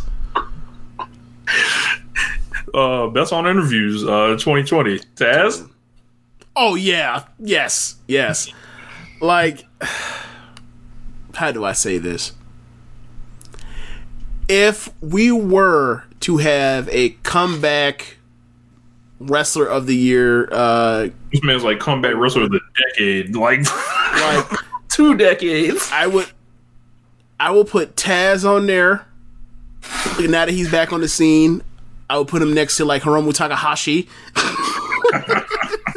like that's like obviously would, would win the award because like he's you know he might have like more he might have a better five best matches than anyone else in the uh, in the world this year uh, at this point. But like this is like one of the rare like instances in a few where I'm just I'm just love so much as uh, that's going on with it. Where it's like I really have no notes on how you make this better, given what they decide to do with this. This has been excellent. I love this so much. Like Brian honestly, standing in the background doing the shoot guns with his fingers, like Yes. just like this has been so well done. I don't know how hot it is for the general audience or whatever else, but this has been so well done that if like they had decided we're not going to you do this at fight or we're not going to make a f- fight for the fallen show in you know two weeks and put that there. If we were going to somehow stretch this all the way to uh, all in or all out, no, all in two, I'd have been like, I'm okay with it. This has been awesome. I've been okay Yeah. with it. yo. But you know, they're, they're still want to give us a match, so whatever. Like, I have no notes. I love this thing. I love it so much. Then we got the uh, AEW World Tag Team Championship match in the main event spot. So they did end up main eventing. Um, Kenny Omega and Hangman Page versus the Best Friends, and it was the Best Friends. Um, I thought we were going to get some pay per view level match. They ended up only giving these guys 15 minutes. I thought they were going to give them like 20 or 30 even. Right, and then and, and then Taz came out, and that changed. Yep. So I didn't quite get the match I wanted here. I thought it was okay. I would probably say like three point seven five, but um, nah, you know, best friends. You know, they they got dropped off by Trent's mom. I thought that was pretty funny. Um, but you know, this wasn't. I don't. This wasn't any like right home match. It was like the rest of the best friends matches in the promotion. It doesn't quite, you know, hit the the level you want with the best friends in there. But um, Kenny and Page get another defense. Uh, what'd you think of this match, James? I never bought for a second that they could win, and I think that I think that hurt it. Um, quite honestly, this might have been like the first time I ever saw a Kenny Omega match where like I went and grabbed my phone in the middle of it. I think that, I think it is. Uh, yeah, I, I thought it was a good match. I I probably give it three and a half. Um, but yeah, um, it was just it just left me cold. And like other part about it is like the crowd died in the middle of it. It was weird. That you don't really, you know you don't see that with like you know the quote unquote plants and at ringside in a at a AEW show uh, in this era of uh you know heels on one side, baby faces on the other side. Like it was so like, that was kind of strange to me. Um, but yeah, it was a good match. But it was a really good He- match. he got like, in and he tried to go- match at all. He like Kenny tried to go crazy at the end. Like he hit a bunch of dragon suplexes and Right. stuff, and you know was moving fast, but it was just like almost too little, too late. Yep. I don't know. Like this one just wasn't. I'm also it wasn't I'm there also- for me, so another thing is like, I'm still I'm still not convinced that like Hangman is, has his win back 100 percent either. Like he was huffing and puffing it throughout the match too. Hmm.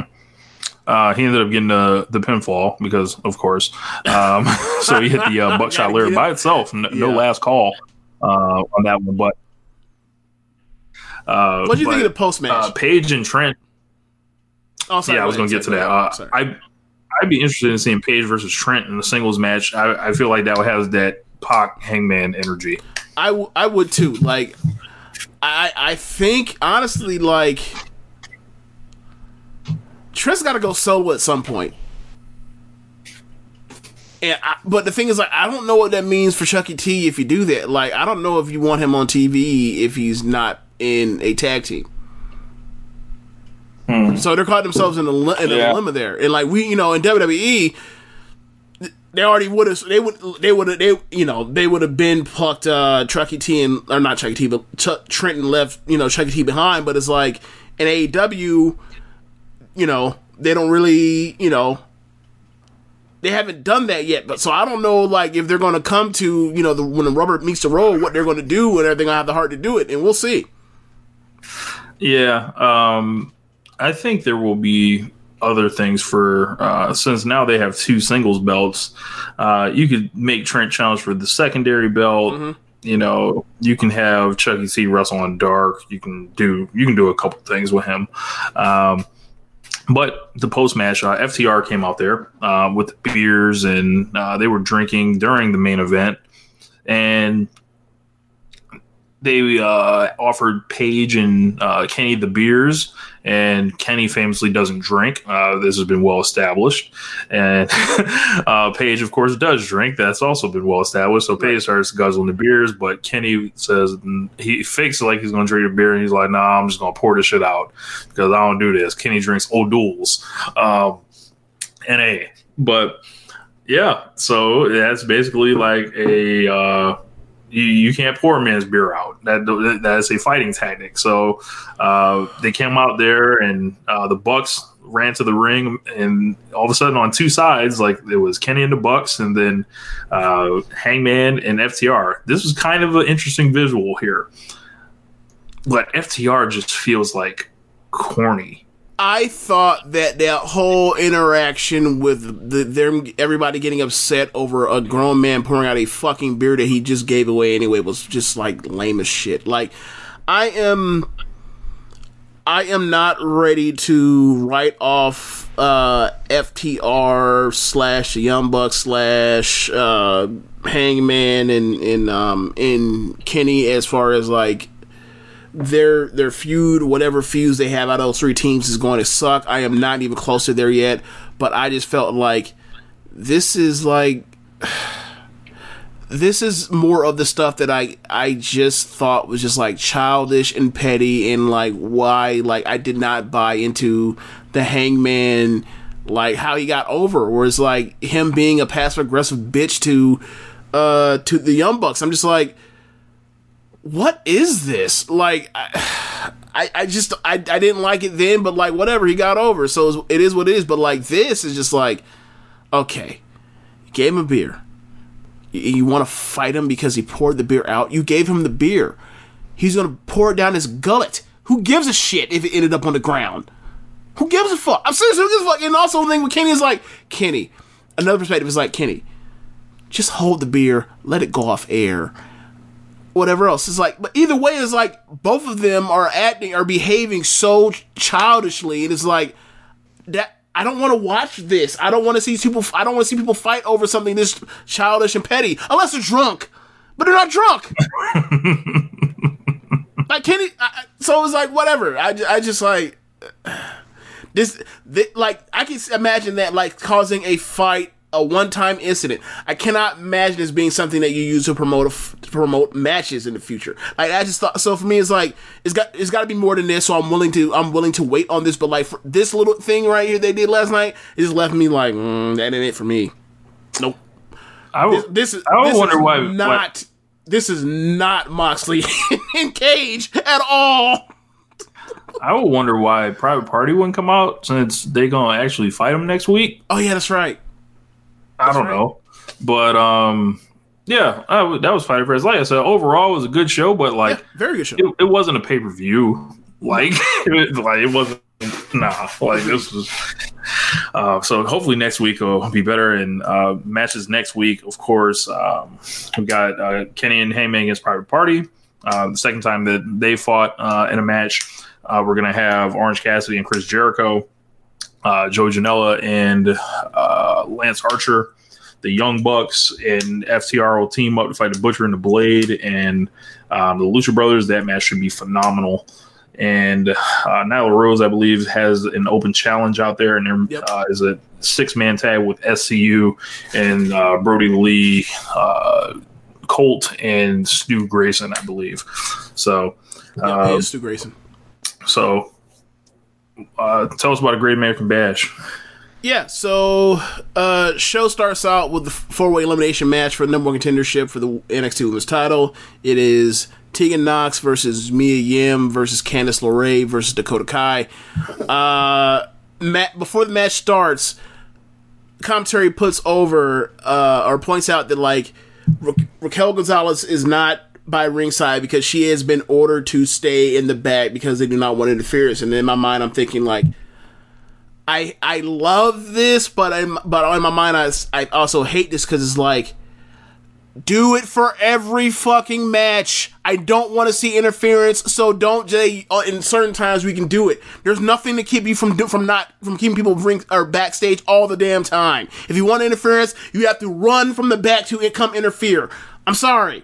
Like I, I, I can buy that more than like people to just like you watch multiple episodes, Raquel Gonzalez or any other fucking heater cheats in every fucking match and like just allow the shit to happen and they, they get title match. I fucking hate that. Sorry, uh, that's my that's my own personal rant about why I fucking hate interference in wrestling. It's like because when you, once you do all this interference, you say, "Well, you, you're barred this time." It's like bar them all the time into perpetuity until For they're no longer wrestling for your promotion. Sorry. Okay. So anyway, um, match starts out and you have Candice going wild. It's it I, it hurts me that like now that she's a heel, she no longer does the uh the Cape the Cape uh to the floor. She does this springboard second rope springboard thing, which she's basically like splats on somebody. Cause she's a heel, she can't be flashy, I guess. Uh, anyway, uh, there's there's interactions between Candice and Mia because of Hatred of Gus, obviously because they've been doing the, the Garganos versus Gimmitless stuff, and there's also interaction between Candice and uh, Tegan because Tegan is still torn on the fact that her friend turn, is turned into a piece of shit uh, over, over recent months, um, eh, but they have not had a fight yet about it. So uh, eventually um, Candice runs wild. Candice gets pinned. Typical main roster or typical WWE, uh, you know, elimination t- style stuff where like someone goes wild, they get the chance to shine, and they get beat. Uh, so then at that point, you have Dakota in the ring by herself, who has you know done a bunch of fuck shit to Mia and to Tegan. So they proceed to beat the shit, team up to beat the shit out of this heel. She deserves to get her ass beat. So at some point there's a miscommunication or no actually uh dakota gets her whoop so bad she's about to ring so then you get mia versus tegan. Mia starts going in spree of, of flips and offense and is like this is the first time I, f- I felt like an nxt like where she didn't feel like you know she's still lingering from effects of her tearing her acl all them years ago. And also another thing i pointed out so the final three in this match were tegan dakota and mia. That is six knees and only two of them have ne- have not been blown out. Damn. So I, I, I had that thought. So Mia starts, you know, hitting hitting moves, code reds or code blue because of her hair, uh, and, and, dives to the floor, and then at a certain point, you know, there was work understanding that like me and or Tegan and Mia were going to basically get dispatch Dakota, and then they were going to be those two be the final. Didn't happen. Um, and t- Mia ends up getting rolled up after she went wild uh, by Dakota. She So was then- weird because like Mauro Ranallo kept describing it during the match and then after a match as a miscommunication. It was like, nah, she just was like staring and just waiting to get rolled up. She was weird. Right. Yeah, it's because yeah, because Dakota was in way too late, so it made when she got schoolboy from behind, it made her like the biggest geek. After she, after like the whole purpose of her doing all the dives and flips, whatever, for her to get beat and like like, damn, you know, she was hot right now. She got her momentum completely snapped from under her, as opposed to like she looks like a geek, right? Uh, so then you end up getting Dakota and Tegan in the ring, and like they had a good ass match. Uh, the last the that last uh, third of the match, and um, at the end, Tegan's a better wrestler, so Tegan ended up um, uh, Dakota away. Uh, hit her with um, I can't remember what her finish was, whatever she hit her with, but she ended up beating her. Um, The knee. yeah. So, oh, another thing to point out is, and I talked about this on the uh, the show I did with Imp on um, Thursday. A- after a double down, they ended up climbing back, crawling, up, using each other's bodies to get back to their feet to start fighting again. And like they use knee brace control. Like you know, we talk about Okada and Keith Lee with the wrist control. But they got up with knee brace control, which I thought was a nice little touch, given like what their feud has been uh, like, and also why they were friends in the first place, um, or to NXT fans anyway. So, um, Tegan gets the win. We don't know when her title shot will be, but I would like to point out that like they've had three matches or four matches, more or less, right? Uh, the first match Tegan beats Dakota's ass and, and, and pins her. The second match, they have the street fight at the Portland Takeover, and that's when you get the Deus Ex Machina of Raquel comes out of nowhere and choke slams Tegan through a table. So that's how Dakota wins. But the whole match, Tegan beat Dakota's ass. Then the, the cage match, Tegan beats Dakota's ass but loses at the end because of interference from from Raquel. Then they had the number one contendership ladder match. Tegan beat Dakota's ass in that match, but didn't win. Io won won won it, right? So and then you have this match at the end where like the Tegan beats Dakota's ass and wins. It's like this whole feud has been one sided as hell, and the only time it has been one sided is, or, or the only reason why anyone has wins is because of blatant interference. Amazing. Yeah. And like, you know, and you look at like Dakota is the same geek she always was, except she's a bad guy now because you need they needed some a heel to beat. Uh yeah, so Those be the breaks. yeah, we end up getting a promo after this from from Damian Priest, and you be better at describing because I haven't seen this since Wednesday, but it was not good. Bruh. He like looked in the camera and then was like, I am Damian Priest. Like he might as well just have said it just like that. Like it like he sounded worse than Roman Reigns when he declared for the Royal Rumble. he sounded like a zombie. He was absolutely soulless. It was like, yo, never. And The Rock means never make him cut a promo again. Not live. Yeah, like have him hold up. Can, can we get uh, Sammy Guevara off of suspension and have him teach uh, Priest how to make cards he can hold up? Now I, I imagine prefer that. now imagining Damian Priest holding up signs and say "Hit me up." Right, right. Yeah, man. That mm, bad, bad, very bad. Okay, so then we get the tough white man match. Rich Th- Timothy Thatcher versus Oney Lorcan. Oh, Appreciate everybody that reached out to ask about the tough white men and too, and then we had to kind of school some people on what you know the criteria is for being a tough white man. It ain't strictly just because you know MMA. Right. It ain't strictly because you were a boxer. Yeah. It ain't strictly because of a look. Uh, it, it isn't like you know it's it's a, it's an It's, entire a, it's an energy thing. It's about energy. It's about the vibe. yeah. Like there are some aesthetics. There are some aesthetics that lend towards that, but ultimately we're talking about a vibe here. Um, yeah. So match starts and they start trying to out grapple each other. Lorcan is clearly no match for Thatcher as a grappler, but what he is better at, he's better at striking.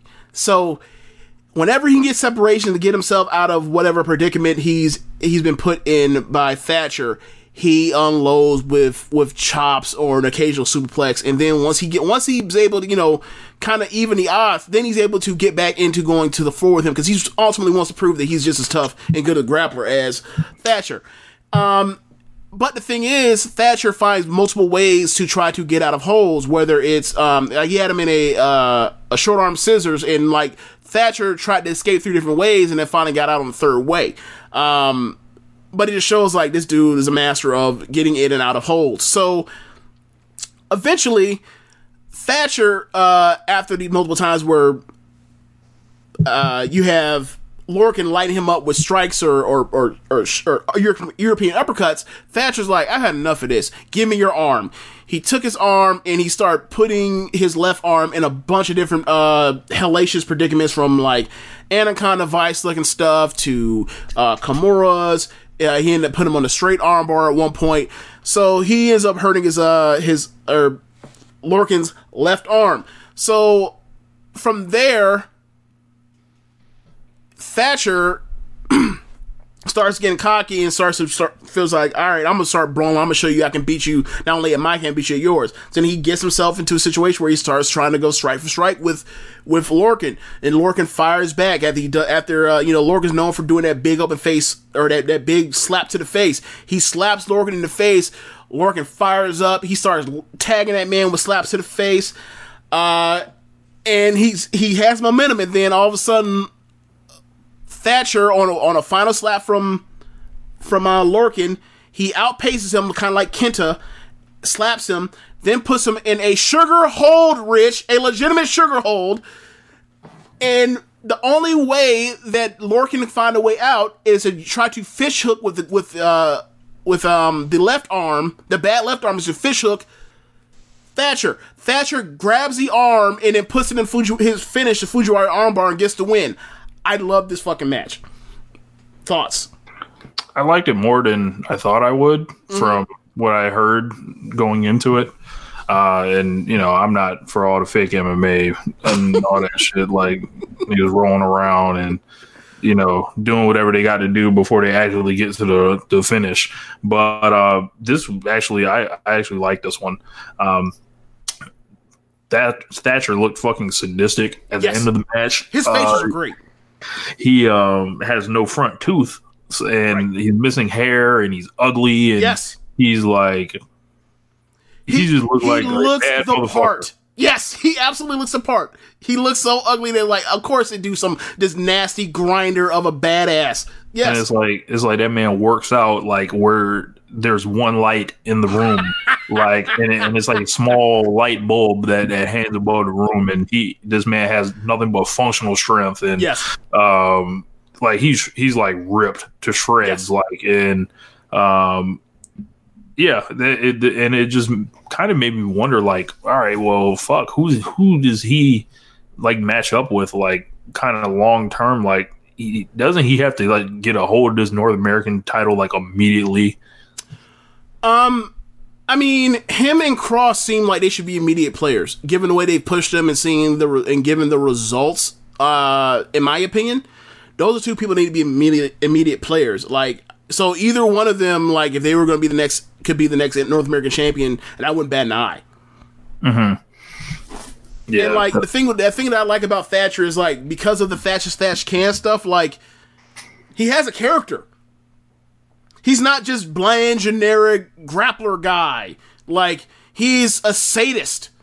He takes pleasure in in hurting people, right? Um and like he can talk, right? So like you can't play the whole oh he, you know, he's boring generic. It's like this is like the quote unquote this is like when we talk about people when character work or whatever else, is like this is the good character work so far. So like they're off to a good start with him right now. yeah this, this is better than i thought it would be Yeah, you, you like how there was actually a story in it, even though people are telling there's no story. They're just doing they're just doing like hold porn. It's like okay, whatever, man.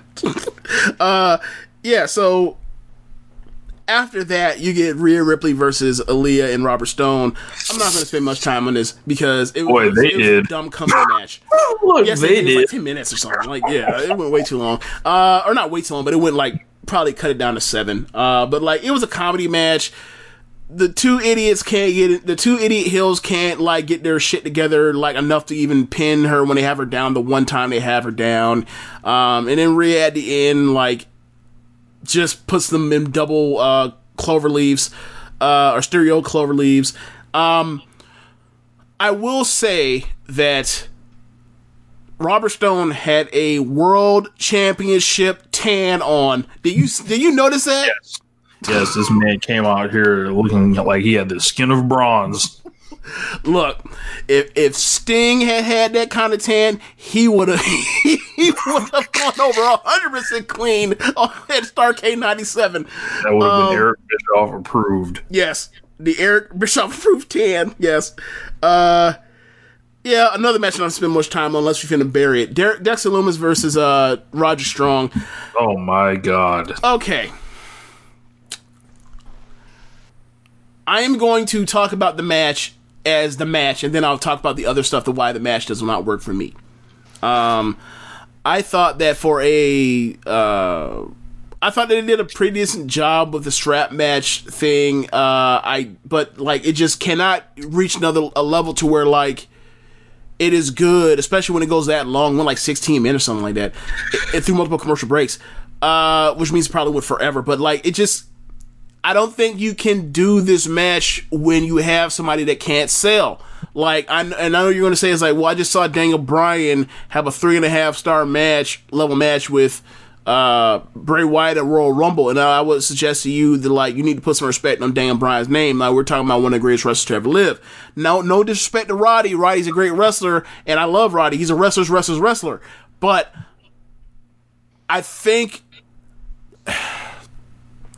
I think that when you have um, someone like Daniel Bryan, you believe it's easier to believe that he is getting hurt and beat up really badly when it comes to this. And meanwhile, like when it comes to like he's babyface selling the, the strapping. Whereas like the babyface in this particular uh, dynamic is Lumis, who whose gimmick is to not sell or sell very very little. He's only meant to sell like the things that were like things that could be near falls or devastating. He doesn't sell like simple like punches to the face, which is like it's death for a strap match gimmick because the the whole idea is, oh my god, these dudes are tearing their, each other's hides off.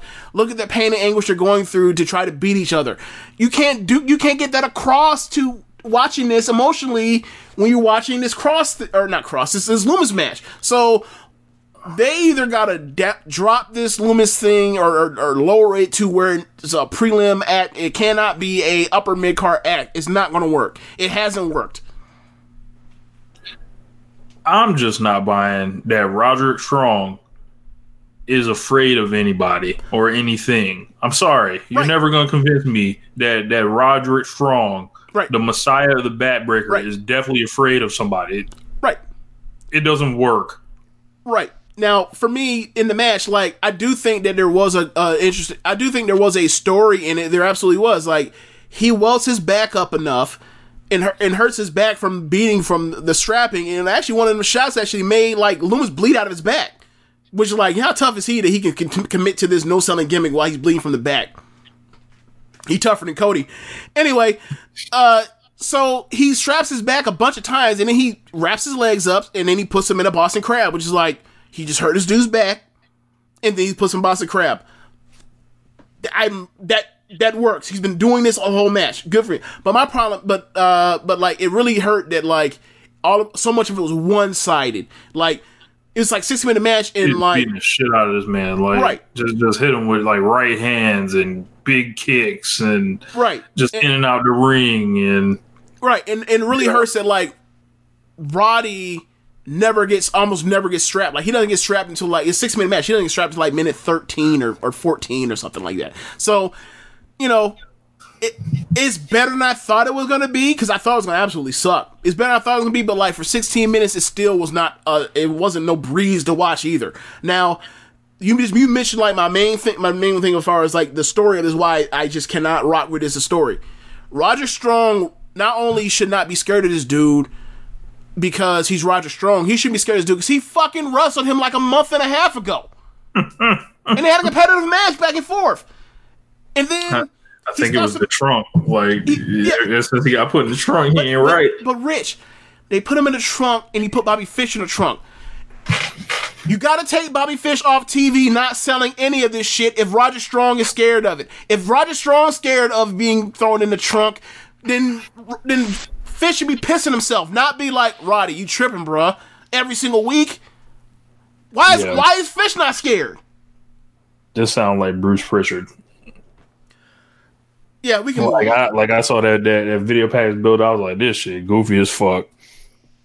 No, like this is like, and then you, see Dexter Lumis do his entrance, and he walks on his hands when he gets in the ring. It's just like, n- no, like it, like no, I don't want to see it. Like, like it, it's just like do you, you want to see another like undertaker 90s undertaker kane? It's like no. We have we have evolved past the business of fucking psycho killers. If you want to make him a psycho killer make him to make another tommaso ciampa. Don't make another undertaker kane we could do a lot more with a, with a Tommaso Ciampa than Undertaker Kane into, uh, from the '90s, where they just stalk and don't move, and move slow as molasses. Like you're in, no, it ain't gonna work.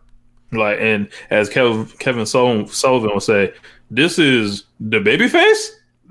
that's another one. Yeah, that's another part. Like he like the if you look at it from an objective story itself, story is like one guy has bothered this other guy, and he threw he kidnapped him, and he's do this. Oh, and one guy has to overcome his fears, and the other guy's the baby face. What?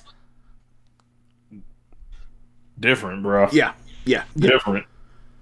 So, um, yeah. Anyway, uh, Lumis won. Uh, and I'm, I'm not even gonna talk about the rest of the match. We, we've said our piece on it. But after that, we end up getting a video package to set up next week's match between Keith Lee, or title match between Keith Lee, uh, title versus title match actually between Keith Lee and Adam Cole.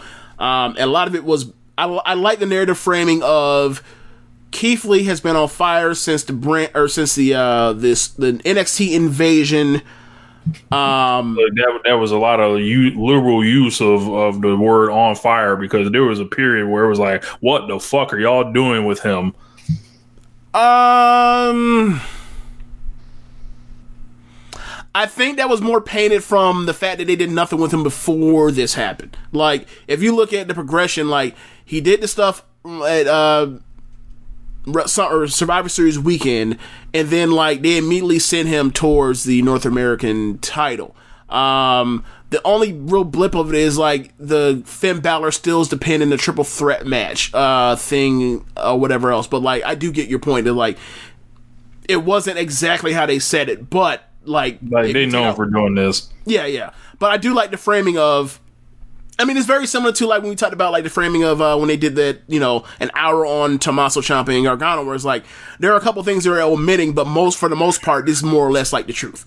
Uh, so it, they pointed out that like he's had his moments with with Reigns at Survivor Series and um, Brock Lesnar at Royal Rumble, and he's you know ever since he's been champion, like he's more or less you know in North American champion, he's more or less just like you know unstoppable. Um, so like, what's next is for him to go after the top title in, in the uh, brand. So Adam Cole points out like you had moments, but you wouldn't have these moments as one for me having my match on SmackDown with Daniel Bryan uh, to save you know SmackDown that night, or me having that match with Seth Rollins on Raw. Uh, so like you don't even get your foot in the door to have these moments if not for me. Uh, and then he pointed out like, and what did you do with these moments you had? Like they were great and memorable, but ultimately you ended up being on the losing end of these moments. And all I do is make moments or whatever else, which is like what you say as a heel. Like uh, so. I you know I thought it was I thought it was a very good moments moments. Oh my right right right. Uh, I mean it's WWE. So for me. Uh, I, I I thought it was really good. It- It's not nearly as good as the Ciampa and whatever else, uh, Ciampa and Gargano one because it clearly had less material, but like it was good. It, it shouldn't be. If you, you microwave this shit for a fucking week, imagine. Oh my gosh, never mind. Like what? like imagine doing like your champion versus champion match on TV. On, on TV and Right. not on like I don't know the whole. Rich, we know what this is. They just want they just want to, you know, uh they just want to fuck with uh AEW. We know this. So if, if they didn't look, if anybody didn't understand what it was before now, look, just wait just I don't wait know till when they look, will. just wait till halfway through next week's show when they have some they come up with they pull some shit out their ass to, to make it go up with uh Fight for the Fallen. Wait, just wait. You know they're gonna do that. just wait. Just wait till there's a Hell in a Cell match uh, in, in NXT in two weeks. You wait. You wait until until the Undertaker makes his his, his debut at Full Sail. You wait. Oh my god. Um Yeah, so then from there they go You backstage. wait till Triple H announces he's wrestling. Oh God, I do not want Triple H or NXT wrestling. No, thank you. Um, yeah. So then we end up going in, uh, backstage where we see uh, Johnny um, consoling Candice after uh, the match from the opener, um, and they talk about you know how she got teamed up on, and you know because she she is a person that's been stirring all these drink, kicking up shit with all these people, and so she got her ass dealt with accordingly, and she can't handle it because she's a hypocrite. So, um, Johnny and Candice are complaining, and all of a sudden Candice looks in looks into the looks off screen, and also she leaves the screen, and the next thing you know, we have reached Mia Yim versus uh Candice LeRae becoming an on-site feud. She saw her and she attacked. They they they they proceed to brawl backstage in front of Swerve. Swerve tries Swerve grabs Candice to break it up. Johnny doesn't like that. They have words with each other, uh, and the fight gets broken up. Uh, so clearly, uh, we're headed somewhere with uh, Swerve and Johnny Gargano. But uh, later, it's announced that uh, before the show goes to the main event, that we are going to get Candice LeRae versus Yim in a street fight, um, and I can't wait. Just a word from Swerve. He said, "Wait until you see him and Johnny, whenever it happens." So, I mean, like, I want to say, hell, I don't know if it was during the or probably right, right, yeah, sometime last year. I was like, I can't wait till you get Johnny Gargano versus Swerve. I can't wait. So yeah, I, I if you tell me they had a great match, it's like, yeah, I've, I've been anticipating this. I was kind of expecting it. Uh, yeah, so then out comes uh, Santos Escobar, uh, flanked by Raul Mendoza and um, Joaquin Wilde. Uh, they are now calling themselves El Legado de Fantasma, obviously the legacy of Fantasma. He comes out uh, this week and he talks about the lucha lucha libre culture. He talks about how you know it's more than just wrestling. You know, uh, lucha the top luchadors in the past used to be movie stars. Uh, we were we were celebrities, real, which is a shoot. Like Santos might be the most popular person and wrestler to ever come out of any country. Uh, yeah, so or in the respective country. So yeah, uh, then he says like we are more than just you know guys in masks that do flips, which is like this sounds like the WWE like definition of like what lucha what they libre. that's exactly what it's exactly is like look look here look here white man. We, this is not what we are. I loved it. So um he says he wants to he wants to mold uh lucha libre into his own image uh for for future lucha libre artists. He said artists rich. We are Question. artisanal. Sorry Question: Is prime younger Vince McMahon a tough white man?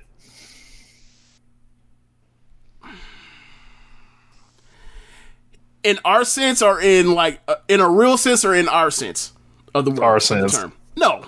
No. No. I'm trying to see. This man was a geek. Trip trip Steve Austin used to beat that ass on a weekly basis almost. But but like but as a shoot, Oh yeah, that, that man took a lot of punishment, like you know, doing those like you know a match a month or whatever it was, whatever else. Like that's the thing that like I think. Obviously, I see why they did it. Like they did that stuff with all those guys in the hardcore matches and get bladed and their heads bashed with steel steel chairs, whatever else. Like Shane and, and, and Vince, because like obviously it helps you, it ingratiates yourself to to the to the uh, wrestlers backstage. But at the same time, it's like so y'all get to do these crazy ass matches that y'all wouldn't, that most guys don't get to do to get themselves over, but you do it once a month and you get to go heal up. Meanwhile, the normal person that has to do this shit, like an Edge or a Christian or a Dudley boy, has to take, or, or um, a Hardy brother has to do that match and then wrestle tomorrow. Oh, okay. And then go wrestle like, you know, 200 days a week or 200 days a year. Okay. That seems fair. That makes sense. Uh, anyway, Shane talk- McMahon, tough white man. no, no, absolutely not. he's tough in the literal sense, but not in, in our sense for wrestling. Fuck no, no, he's a goof. Um, yeah. So, so then, uh, as Fantasma is is talking about, you know, the the artistry, you know, how this is going to be artisanal lucha libre. Out comes Drake Maverick, uh, fresh off, fresh off of uh, getting his ass destroyed like two weeks ago. He shows up with a neck brace, takes the neck break, brace off. He goes back into the ring. Now, the first time he got his ass destroyed, he said, you know, people always said that I've been that I had more heart, more more, uh, more heart than brains, and then he got jumped. So it's like. He he he is sticking to this. I'm going to fight these dudes three on one. Even last time I got sent into the hospital. So Not smart. Right. Not growing. Right. So I thought would have been better off served if they had uh you know some of his backup, some people they can rely on from the cruiserweight uh tournament come help him, but they didn't do that. Gets the ass whoop, and then out comes Fandango and or Febreze, Fandango and Tyler Breeze. Randomly, they have no connection to the story. They just want to help. The tough guys. Yeah, I guess they just want to help out uh, their fellow white man. So That- that's all this is. That's all this is. bro. When I saw Fandango standing next to Drake Maverick, I was like, I had to rub my eyes. Oh, is that Batista?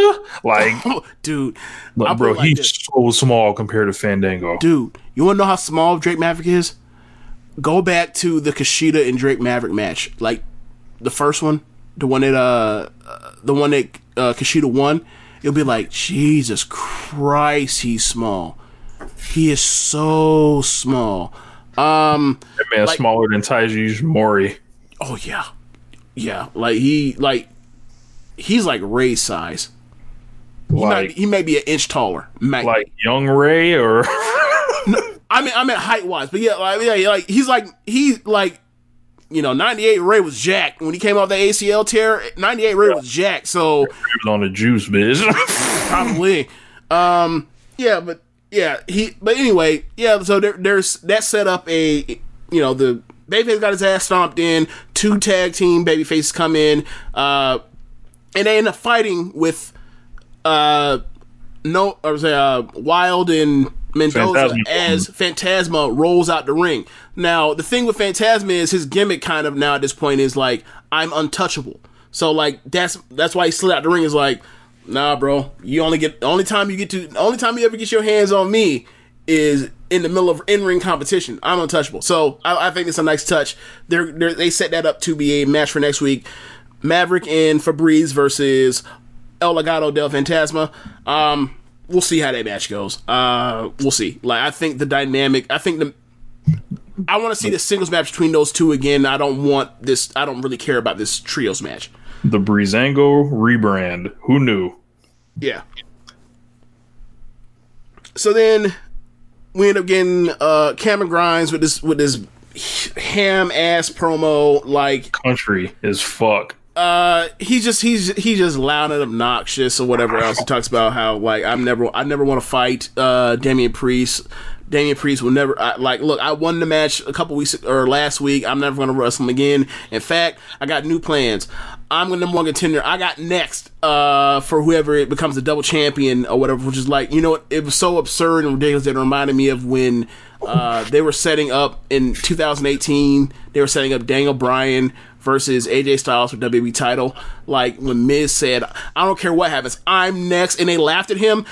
Like I want, I want the, like I want the footage of the of Daniel Bryan and, and AJ Styles laughing at Miz to be in play, place to Cameron Grimes saying, "I'm next." It's like you're not going to be next. Get the fuck out of here. so, uh. So then we end up getting the main event. Um, non-title match, Io Shirai versus Sasha Banks. Um, I think that this match. How do I say this? They wrestled this match like I thought. I gave it four stars, but I feel like they still had, they still could do have a better match. I felt like they they, they held stuff back. Um, I do like the story that Io is flat out better than than Sasha isn't ahead of her is ahead of like every move she makes except for when Io keeps making this mistake where she keeps like she gets a, an advantage and she wants to charge at Sasha but Sasha keeps whenever she gets separation and she wants to come charging she has stuff for her ass every time she makes this mistake so Let me add, this may uh been the best like look the American flag has ever had. this is also a contender for Sasha Banks' greatest gear ever. think so Yes. I I loved it but um I mean Sasha has so many great gear combinations that you know Like this shit was like, oh my god! Like it's it's I, this is how I would say it. It's top ten for sure, maybe even top five. You would have to start Google imaging, and then you'll be like, "Yeah, I forgot about this one. I forgot about this one." Like Sasha, Sasha, Sasha's like shit, the modern age Akira Hokuto of, of raw gear. this like, shit nuts, bro. Like anytime you think somebody getting close, they're not. Like, like I promise you. Uh, I mean, like seriously. Besides, like Mayu, No, she Shida, if she had more gear. I, I think that's. I think that's. uh, Maybe I'm forgetting people. Like that seems to be like kind of it. All right, so yeah, but anyway, um, Sasha or sorry, Io seemingly is about has in position to go for a moonsault. Bayley goes to one of the cars and honks the horn for distraction. Is a quick distraction, and Sasha takes advantage. Um, there's a spot where Sasha gets uh, flat out. She she gets a a um, what do you call it? A oh my god, what is it called? She she goes for like, like a flip over. Oh my god, why can't I think of this? Tilt a whirl avalanche. The what? Rich the the power bomb to to the outside. Yeah, What was that the, the um sunset flip. a sunset flip power bomb. Yeah, she goes sunset flip power bomb to the putty glass on the floor. Um, there's a you know there's a, a fight to where Sasha ends up uh, catching one of Sasha's or sorry one of Io's uh, open palm strikes to Shote and s- slaps on a back a, a a bank statement makes the ropes. Uh, there's a spot where Io goes for the moonsault. Sasha moves out the way. Io lands on her feet and charges. Sasha uh, ends up getting her on the floor. I can't remember with what, and then like uh, gets on top on the top rope, and then hits a uh, the the top rope meteora. Like then we end up getting to the finish of the match where Io, sorry, Sasha gets on the top rope. She goes for a move. Io uh, lifts up and then slaps on her own version of a, or basically of a uh, uh, crossface crippler, crossface. Um, it's a fight to the ropes. Sasha can't make it. She's in front of Bayley, so she's asking Bayley for help. She can't make it to the ropes. What I thought they were going to do was she was going to extend the belt and then, pu- and then she grabs the belt and then Bayley was going to pull her to the rope. What instead happened is she has three belts on the, the SmackDown Women's title and both tag belts. So she pull throws one belt into the ring. Sasha reaches like she's going to reach for it. Then the ref grabs it, and it's a tug of war between the ref and Bayley. So the, the Bayley lets the ref have it. His back is turned. So then from there, Sasha gets close enough to the ropes through that whole struggle that she pulls Io's face towards the rope, and then Bayley clocks her. So then Bayley talks to the ref as the ref is trying to take the first tag belt to the scorekeeper's table. So the, the ref and Bayley are out the way. So Sasha, so while this was all happening, Bayley also had the second belt down on the fl- floor for Sasha to use while the distraction is happening. She's distracting the ref, or uh, Bayley is on the floor distracting the ref. So Sasha goes to grab this belt, but she's tugging. She can't get it to come free. She can't get it to come free. Camera changes. On the other end of the belt is Asuka, who has the biggest smile on her face. She's like one of those, you don't know what I got in store for you. Pulls her in closer, misses her, misses, miss her. So then Bayley, I'm sorry, uh, Io goes for a schoolboy off the miss. The ref's there, uh, doesn't see the or kicks out, kick out. You end up getting a move. Sa- Sasha's face down on the mat. Io hits her moonsault, then covers her, and then covers her in a way to where she covers with her leg, covers Sasha's face, gets the pinfall. Uh, so then, basically at the end, all four argue with the two, uh, the, the winner in the ring, with Babyface in the ring, and the heels on the outside, and then they let out the the, the the pyro to celebrate. So you mean to tell me like the only main roster person to come do a job as dirty of a job as it is uh was Sasha? Well, wait, wait. I'm trying to think. I think there were. I think there. No, no, no, no. The revival also did jobs uh, during the Survivor Series build too. Well, we know why they did jobs. That was a good ass match, by the way, too. It was O'Reilly and Fish versus uh, Revival. That was that's probably that's the best match Revival I've had since. Um, let's see. I'm trying to think other jobs. I think no, because Rev- it was. Uh, I think it was Ricochet went to a tie with somebody. With But I can't Riddle. who it was. That's what it was. That's who it was. Yep, yep, yep. Um, yeah, but pretty much. Yeah, they no, So like Charlotte and nope, no job, nope. Well, Seth Rollins. To be fair, Seth Rollins and Daniel Bryan did jobs. Seth Rollins did the job? When? that Friday when they came in for the Daniel for that uh the save NXT or save SmackDown that night, I Daniel thought they Bryan. went to a DQ. Did it go to DQ? Adam Cole and Seth Rollins went to a Oh, DQ. I thought, Okay, all right. Well, Yeah. I'll take that back. So Daniel Bryan did a job too. of course, yeah. Daniel Bryan and Sasha Banks, jobs. Amazing, yeah, yeah. Um, I don't know. I, I thought it was just a good match. Um, the, the interference like kind of bugged me at the end, and but you, it's just wrapped in political bullshit. Right. That's all this. Right. Now, I don't blame you for hating the political bullshit because, like, I thought that, like, if that stuff wasn't. It's amazing. Io even won. Yeah, yeah. That's another thing is, like, I thought that, like, there's political bullshit all around it, but at least, like, they did it in a creative way to where you don't feel as bad about it. Like, Sasha, like, Io beats. Sa- Io beat the WWE person, and there's still level of protection because, like, it's setting up the the Asuka versus Sasha match as well, and a potential tag match as well. Like, so if they eventually like go to you know a tag match on or whatever else, like you know they can do it on NXT or they can do it on the main roster, and people will know you know who Io is or whatever else. So it's like they did a lot of stuff that like you know.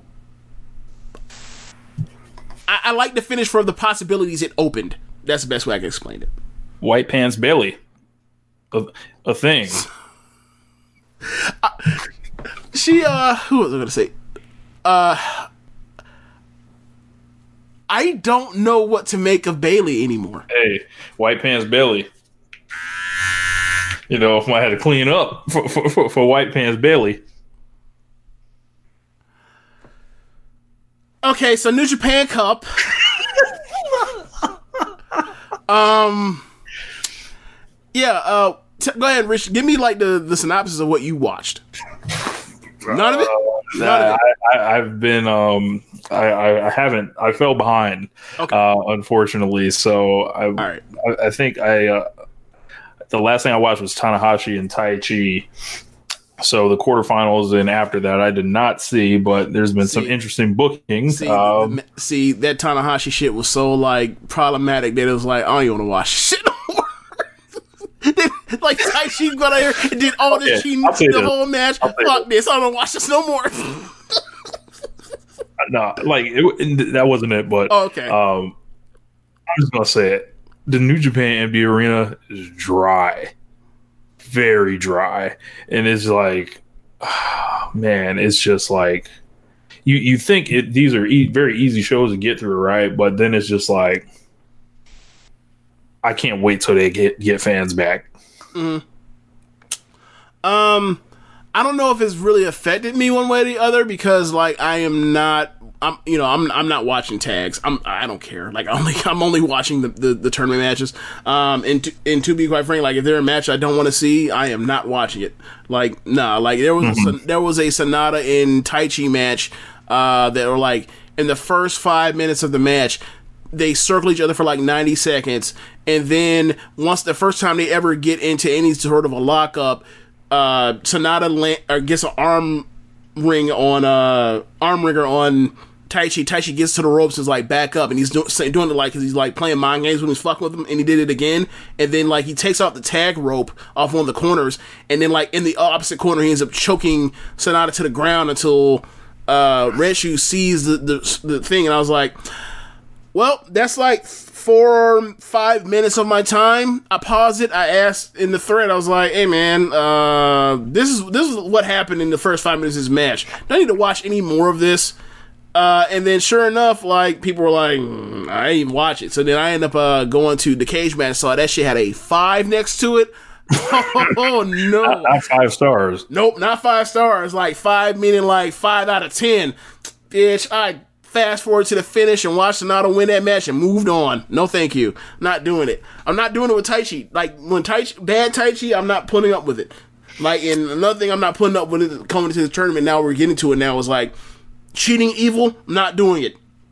I just I just won't. Like um, he's in a final. He ended up beating Sanada uh, in the semis. Uh, and the whole match, he all he did was cheat. He kicked him in the nuts twice. He, you know, did his normal ref spot where he grabs a, a kick and then like puts the kick and hands the kick off to the foot of the opponent to the ref and then kicks the opponent. He did an, a, a rough assisted magic killer. He used chairs multiple times. Uh, like for a person that is going to the final and is you know seemingly is going to win this tournament and to fight the the champion Naito, like they did jack shit to actually really get him over as somebody you were supposed to respect as anything more than a bum of the month. Did very little. Like they did more. They did. They were more concerned with protecting Knight or uh, Sanada with all of the cheating that Evil did than actually get over Evil, who won the fucking match. Yeah, man. Um, Evil looks like he's going to win this thing. Um, This is being recorded before Evil and Okada takes place. Yep. Um, from what I'm hearing, is Okada has kind of struggled in the empty arena format. Um, with the um, you know just his match style, but um, Evil, it, he never ever ever makes anything better. Like, there's no situation that you can plug evil evil into at any point in the last couple years and be like, "Oh, that would be better if evil was in it." Right. Like, Compare no no like better. like the no- hold, on, hold on, edge. hold on. Better compared to the other options available. That's what's important. Right. So like it could be the same. It could be exactly as good as it was, Mhm. right? Whatever the situation is, like maybe, but it will never be better. right, right. Right. Um like I don't know. Evil's always been very just kind of run of the mill for me. I understand that Elijah is very popular in Japan and all that, and um, unfortunately, like I, I've had to throw out the line of thinking that you know maybe if they want to be a worldwide company, they need to act like it. No, then they they clearly uh like they clearly weren't interested in in booking like that or Right. anything like that or else you know kenny and the bucks would still be be there but um yeah Naito versus Evil that sounds like it's gonna suck That is a match. like, where- like that don't sound like the New Japan that you can't follow when you um turn on the like you know whatever you know Yeah, like AEW like like that's like like I I don't go by that rule like because like especially for situations like this because it ain't all like you Right. know right. Like it is. I mean, it's physical level yeah. Like how do I say this?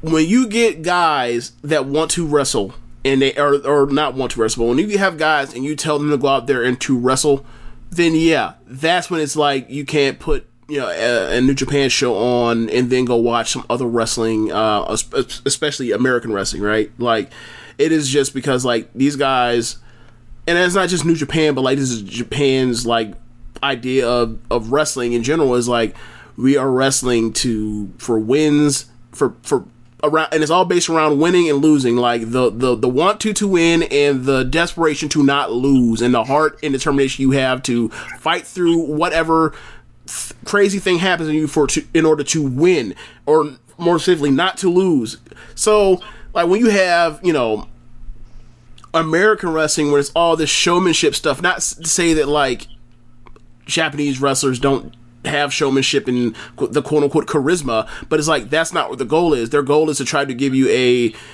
a uh, dramatized facsimile of a sport, whereas we, you know, we our wrestling is more geared towards the the, the theatricality stuff, like fuck you know that's why we have you know re- wrestling overran with like fuck finishes and then like stuff of not beating people or whatever else because you know we got to have a hook to make people you know emotionally invest on wanting to watch it again.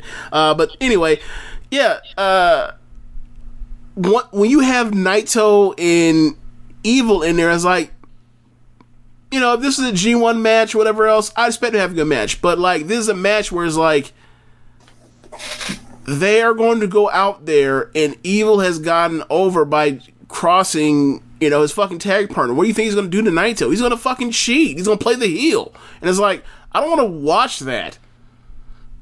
Because it's like naito at this point is like he only wrestles to the level of the, of the amount of respect he has for his opponent And like, Yeah. I, I, I kind of feel like he doesn't respect e- uh, evil enough to want to have a great match. I just don't. He's like, yeah, it's fine. I'll, you know, I guess I'll take my shirt off for the title defense.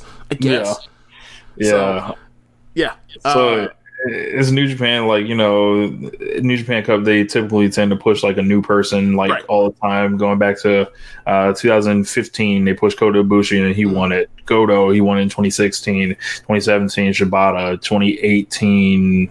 Who won in 2018? Uh, I don't remember. Oh, Zack Sabre Jr. in 2018. that's right. Uh, last year, um, fucking Okada won well, Okada, so that was a kind of outlier. But that was just a setup to. That's a setup The title match. Title match. Yeah. Yeah, yeah. So this one is like back to to form, and it's evil this year. So it's like evil's never excited me, but New Japan like Gedo's bought himself enough, you know, rope. Yeah. Uh, It's not in the world. It's like it's one main event match, and it's like you Yeah. know, like given what they the direction, it seems like we're going to get a a third uh Goto and Sho match, which is like thank you. so Shingo, Shingo. yeah, yeah. Sorry, I said I, I said Goto. I meant Shingo. Yeah. So um another part to mention is um in the semis or uh, no, I'm sorry, the quarterfinals. You had Ishii versus um versus Hiromu, and that fucking match is incredible. I, I, I believe it's the best match of the tournament. I think it's even better than uh, Sho and and Shingo. Um, it's just like it's it's hilarious to see like yeah like it's it's the cruiserweight champion versus the biggest baddest guy and like st- and you look at it in the ring and they go eye to eye and it's like they're the same size but but it's like Hiromu is trying all of his stuff that like works with Dragon Lee, where it's like, all right, I'm just gonna chop you, and we're gonna see who's the toughest. It's like you can't you can't chop this redwood with a with that little axe you got, Chief. It's not gonna work. And he's no selling that, and she she's no selling them chops, and he chops him back, and he just cannot handle this heavyweight power from a dude that's the same size. and then and then he just beats the shit out of uh Hiromu and he's, he's like, You ain't tough. Oh, you a champion? I can't tell. I've been whooping your ass. He actually said something about champion in the middle of the match. But like obviously speaking Japanese about him, but I'm, I'm imagining that's what he's, what he's saying. 'cause, You know, most of the time when like he talks shit, I imagine he just cuts people out in Japanese. So Yeah. the whole match turns into Hiromu trying to prove that he can lariat Ishii off his feet. And there's nothing doing. There's nothing doing. There's nothing doing. He has no chance. He can't get it done. He cannot get it done. And every time Ishii hits a lariat on him, he's doing he's doing the flip bump every single time. And eventually, Hiromu fires up, and eventually he get he he keeps fighting and fighting and fighting, and but he keeps trying to get to this lariat, and it keeps failing every time. He keeps getting no soul, and then eventually he hits it, and you're like, he hits it, and then he hits his uh his move, the time bomb. He's like, okay, that's it. And then Ishii kicks, and he's like, now Hiromu's fucked. Like Hiromu, and then uh, Ishii goes on a run, and then like you know he's able to sustain it, and then he's up beating Ishii. And I was like, this is a great match. This is a great fucking match. Um, like Cagematch has it like a four and three quarter. I I'm somewhere between between four and a half and four and three quarter, but I, I love the match. Uh, so then, um, you know, you end up getting the semifinal. Okada versus Hiromu is I gave it four and a quarter. I really like the match. Um, but it's it but like I imagine for a lot of people like it, you know they're going 25 minutes and you know what Okada does in 25 minute matches. Like you know, if you want to fast forward to the 15 minute mark, that's your prerogative. But like he's building his match towards like these last 15 minutes, and they were they were good ass uh, fi- last 15 minutes. Um, it wasn't like the temp, the first 15 minutes were, were like stuff you can just write off, but like you know you know what his style is. He t- he takes every bit of his like you know the pace of a match you're getting out of Okada. You know how long the match is going by how he wrestles. You just know from the start. Um, but yeah, I, I thought it was a I thought it was a good ass match, and at the end like it was it, it was it was interesting story to like he could he wore him down and by, by wear him down I don't mean like the bigger dude wore him out with cardio and like he cut off his airway and he laid and not laid on him but like he the size wore out um Hiromu when he just couldn't he couldn't withstand it and then you know it was his rainmakers and he's done but it was a good ass match so like we we've been talking about um, Hiromu. I'm sorry, uh, Okada versus Evil. Um, I think that's the 11th. Yes, Saturday, and then um, Sunday is Dominion. Um, I don't know what the layout of the card is, obviously, but I expect it to be a good show. Um, it'll be in front of a crowd. It's you know it'll be Osaka-jo Hall. It'll be a third capacity, so it's like six thousand people. So they'll have Shingo and Sho. They'll have um, Tanahashi and Ibushi against Taichi and Sabre. Yep. Um, they will, I would assume, have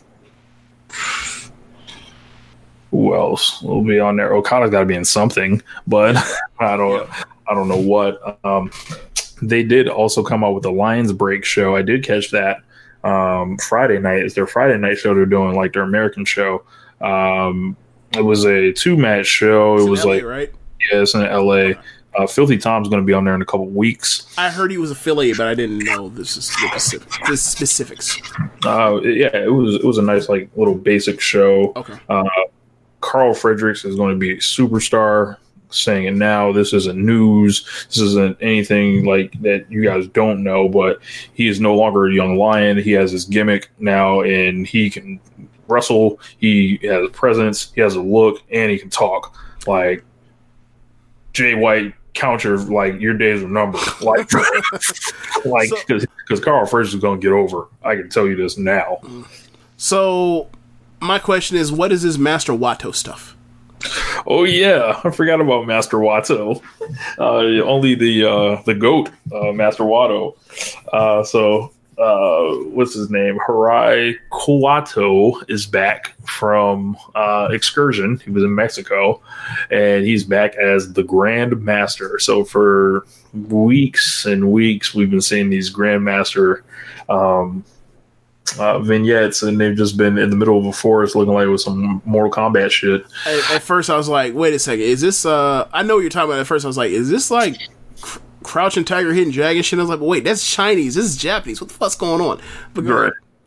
And then like he jumps out and he has like this weird ass outfit on, and then he looks like he's gained a bunch of weight, like from when he was a young lion. But he's like his face looks like fat. It's like weird. It's just like, and he's wearing this this absurd color jacket or whatever. It's like purple, and then fucking DOUKI lays him out. And apparently, there's like a long backstory to it and stuff like that. I'm But guessing dating back to Mexico.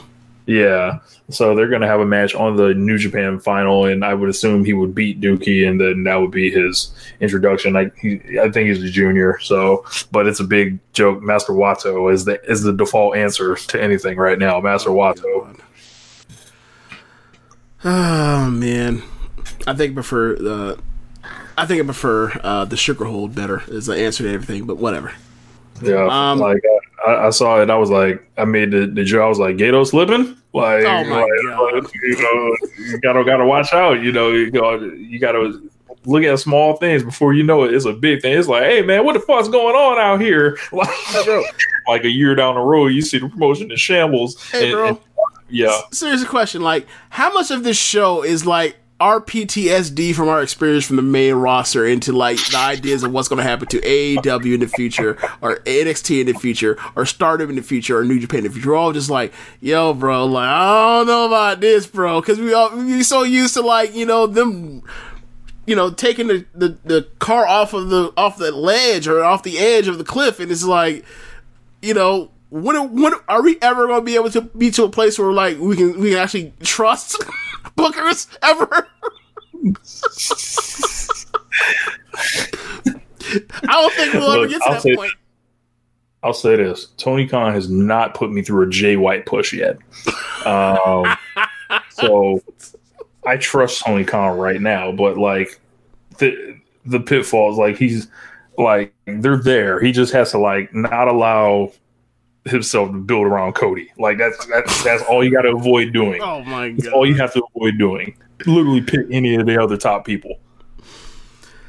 Oh man, yeah, I don't have uh, I don't have much stardom Build news. around, look, you build around Cody. This promotion's going down. I don't think so. Like they already sort of are building around Cody. Like he's a he's a top four person. like I said, if you make him the ace, Oh, you're going down. Uh, I don't know. Like, I think the undercard will be good enough to, to support that. Whatever. I don't. I, I, really don't care. Well, I, I do care, but like, whatever. Um, I don't think like the. I don't think like that. That is going to make me like dislike the the Lucha Bros match because of like he's on top. Like I don't give it. Like I mean, like I'll still tune in or whatever else. Like yes, it'll be. I will feel uh, if they you know let him um stick to the habits that he's built uh, to get himself to this point, like it, it, will be like a lot less enjoyable than like what we were, what we have been getting so far. So I agree with that, but like it won't maybe be like, oh yeah, this is ruining the company. Nah. Um, but yeah, uh, just quick Stardom news. They the other day announced that they have six shows upcoming. Um, they have uh, next Sunday. I'm sorry, next Saturday and Sunday they have two shows. Um, they have a, they have a Korakuen Hall on the 17th. Um, then they have two other shows, and actually have another Korakuen Hall um, at the end of July. So they're basically doing two Korakuen Hall shows like two weeks apart, which is like it looks like you know they're headed back to doing consistent shows again, which is like thank you. I, have missed them very very much, uh, and I can't wait to see you know them c- consistently have better uh, matches than Penelope Ford's matches. But we continue from there. uh, you have anything else, Rich? Um. Oh, oh, sorry. I have one. So, like I said, Penelope Ford has had like you know two hundred and twenty some matches or, or, whatever, right? Over five years. Like, how many matches do you think like Big Si has had? Probably like fifty. Nah, bro. She start. She debuted in like what August? That's enough time for fifty matches. You gotta remember, you you gotta they've been they've missed. Oh yeah, they've been, they've been out. Yeah. Yeah, she probably has like thirty matches, some shit like that. Well, she's probably wrestling a lot better wrestlers than uh, Penelope Ford was going through on the independent scene. That is true. That that is probably true. you know the potential. It's like y'all got to stop with this. Like I think we're at a point now where like the, I understand the potential thing was back in the day when like you quote unquote had to learn how to work uh on the fly in the ring. You had to call it in the ring. Like we don't do that anymore. So like the the standard for quote unquote getting the job done and being a consistent wrestler is like you can get there a lot faster, and we see it constantly. Like maybe Penelope has a lower bar to get to where they want to ultimately get her. Uh, because of everything else she has like a strength in. Like because you can't say nothing about it but like she has the look. The look. Yeah yeah and that's why they're pushing her. So like once the wrestling just gets like it catches up just enough. Like she doesn't have to become like as Yeah, good of a wrestler as Azumi. right. So it's 17 year like. a child yes, a literal child. um so like like she doesn't have to do that because Right. like And she ain't gonna never be that good. Never. that ain't happening. that would take a wild turn of events. So like, you know, I don't know. Um, What was I gonna say? I forgot. Um, I, I totally missed it. But yeah, we should wrap the show up. Yeah. yeah. uh, yeah, thanks for listening, y'all. Um, be sure to rate us on whatever app you're using to listen to this. Tell the folks about the Social Suplex Podcast Network. Um, shout out to our friends at Powerslam.tv. Uh, they're one of the sponsors of the show. They have over 5,000 hours of uh, independent pro wrestling from all over the world. You can use the code Social Suplex to get your free month's trial. Um, also, check us out on our Discord. You can find the link in the One Nation Radio Twitter at One Nation Radio. Um, check us out on Pro Wrestling Tees slash Suplex. Um, sorry, ProWrestlingTees.com slash Suplex and pick up some official Social Suplex podcast network merchandise. Be sure to check out the other shows on the network. We have this shows on Sundays and Mondays.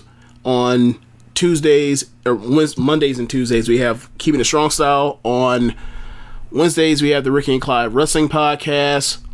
Every other Wednesday, we have Gorman Watch This Shit. On Fridays, we have Get in the Ring. And on Saturdays, we have All Things Elite. Thanks for listening, y'all. Pick up your manscape. Later, y'all.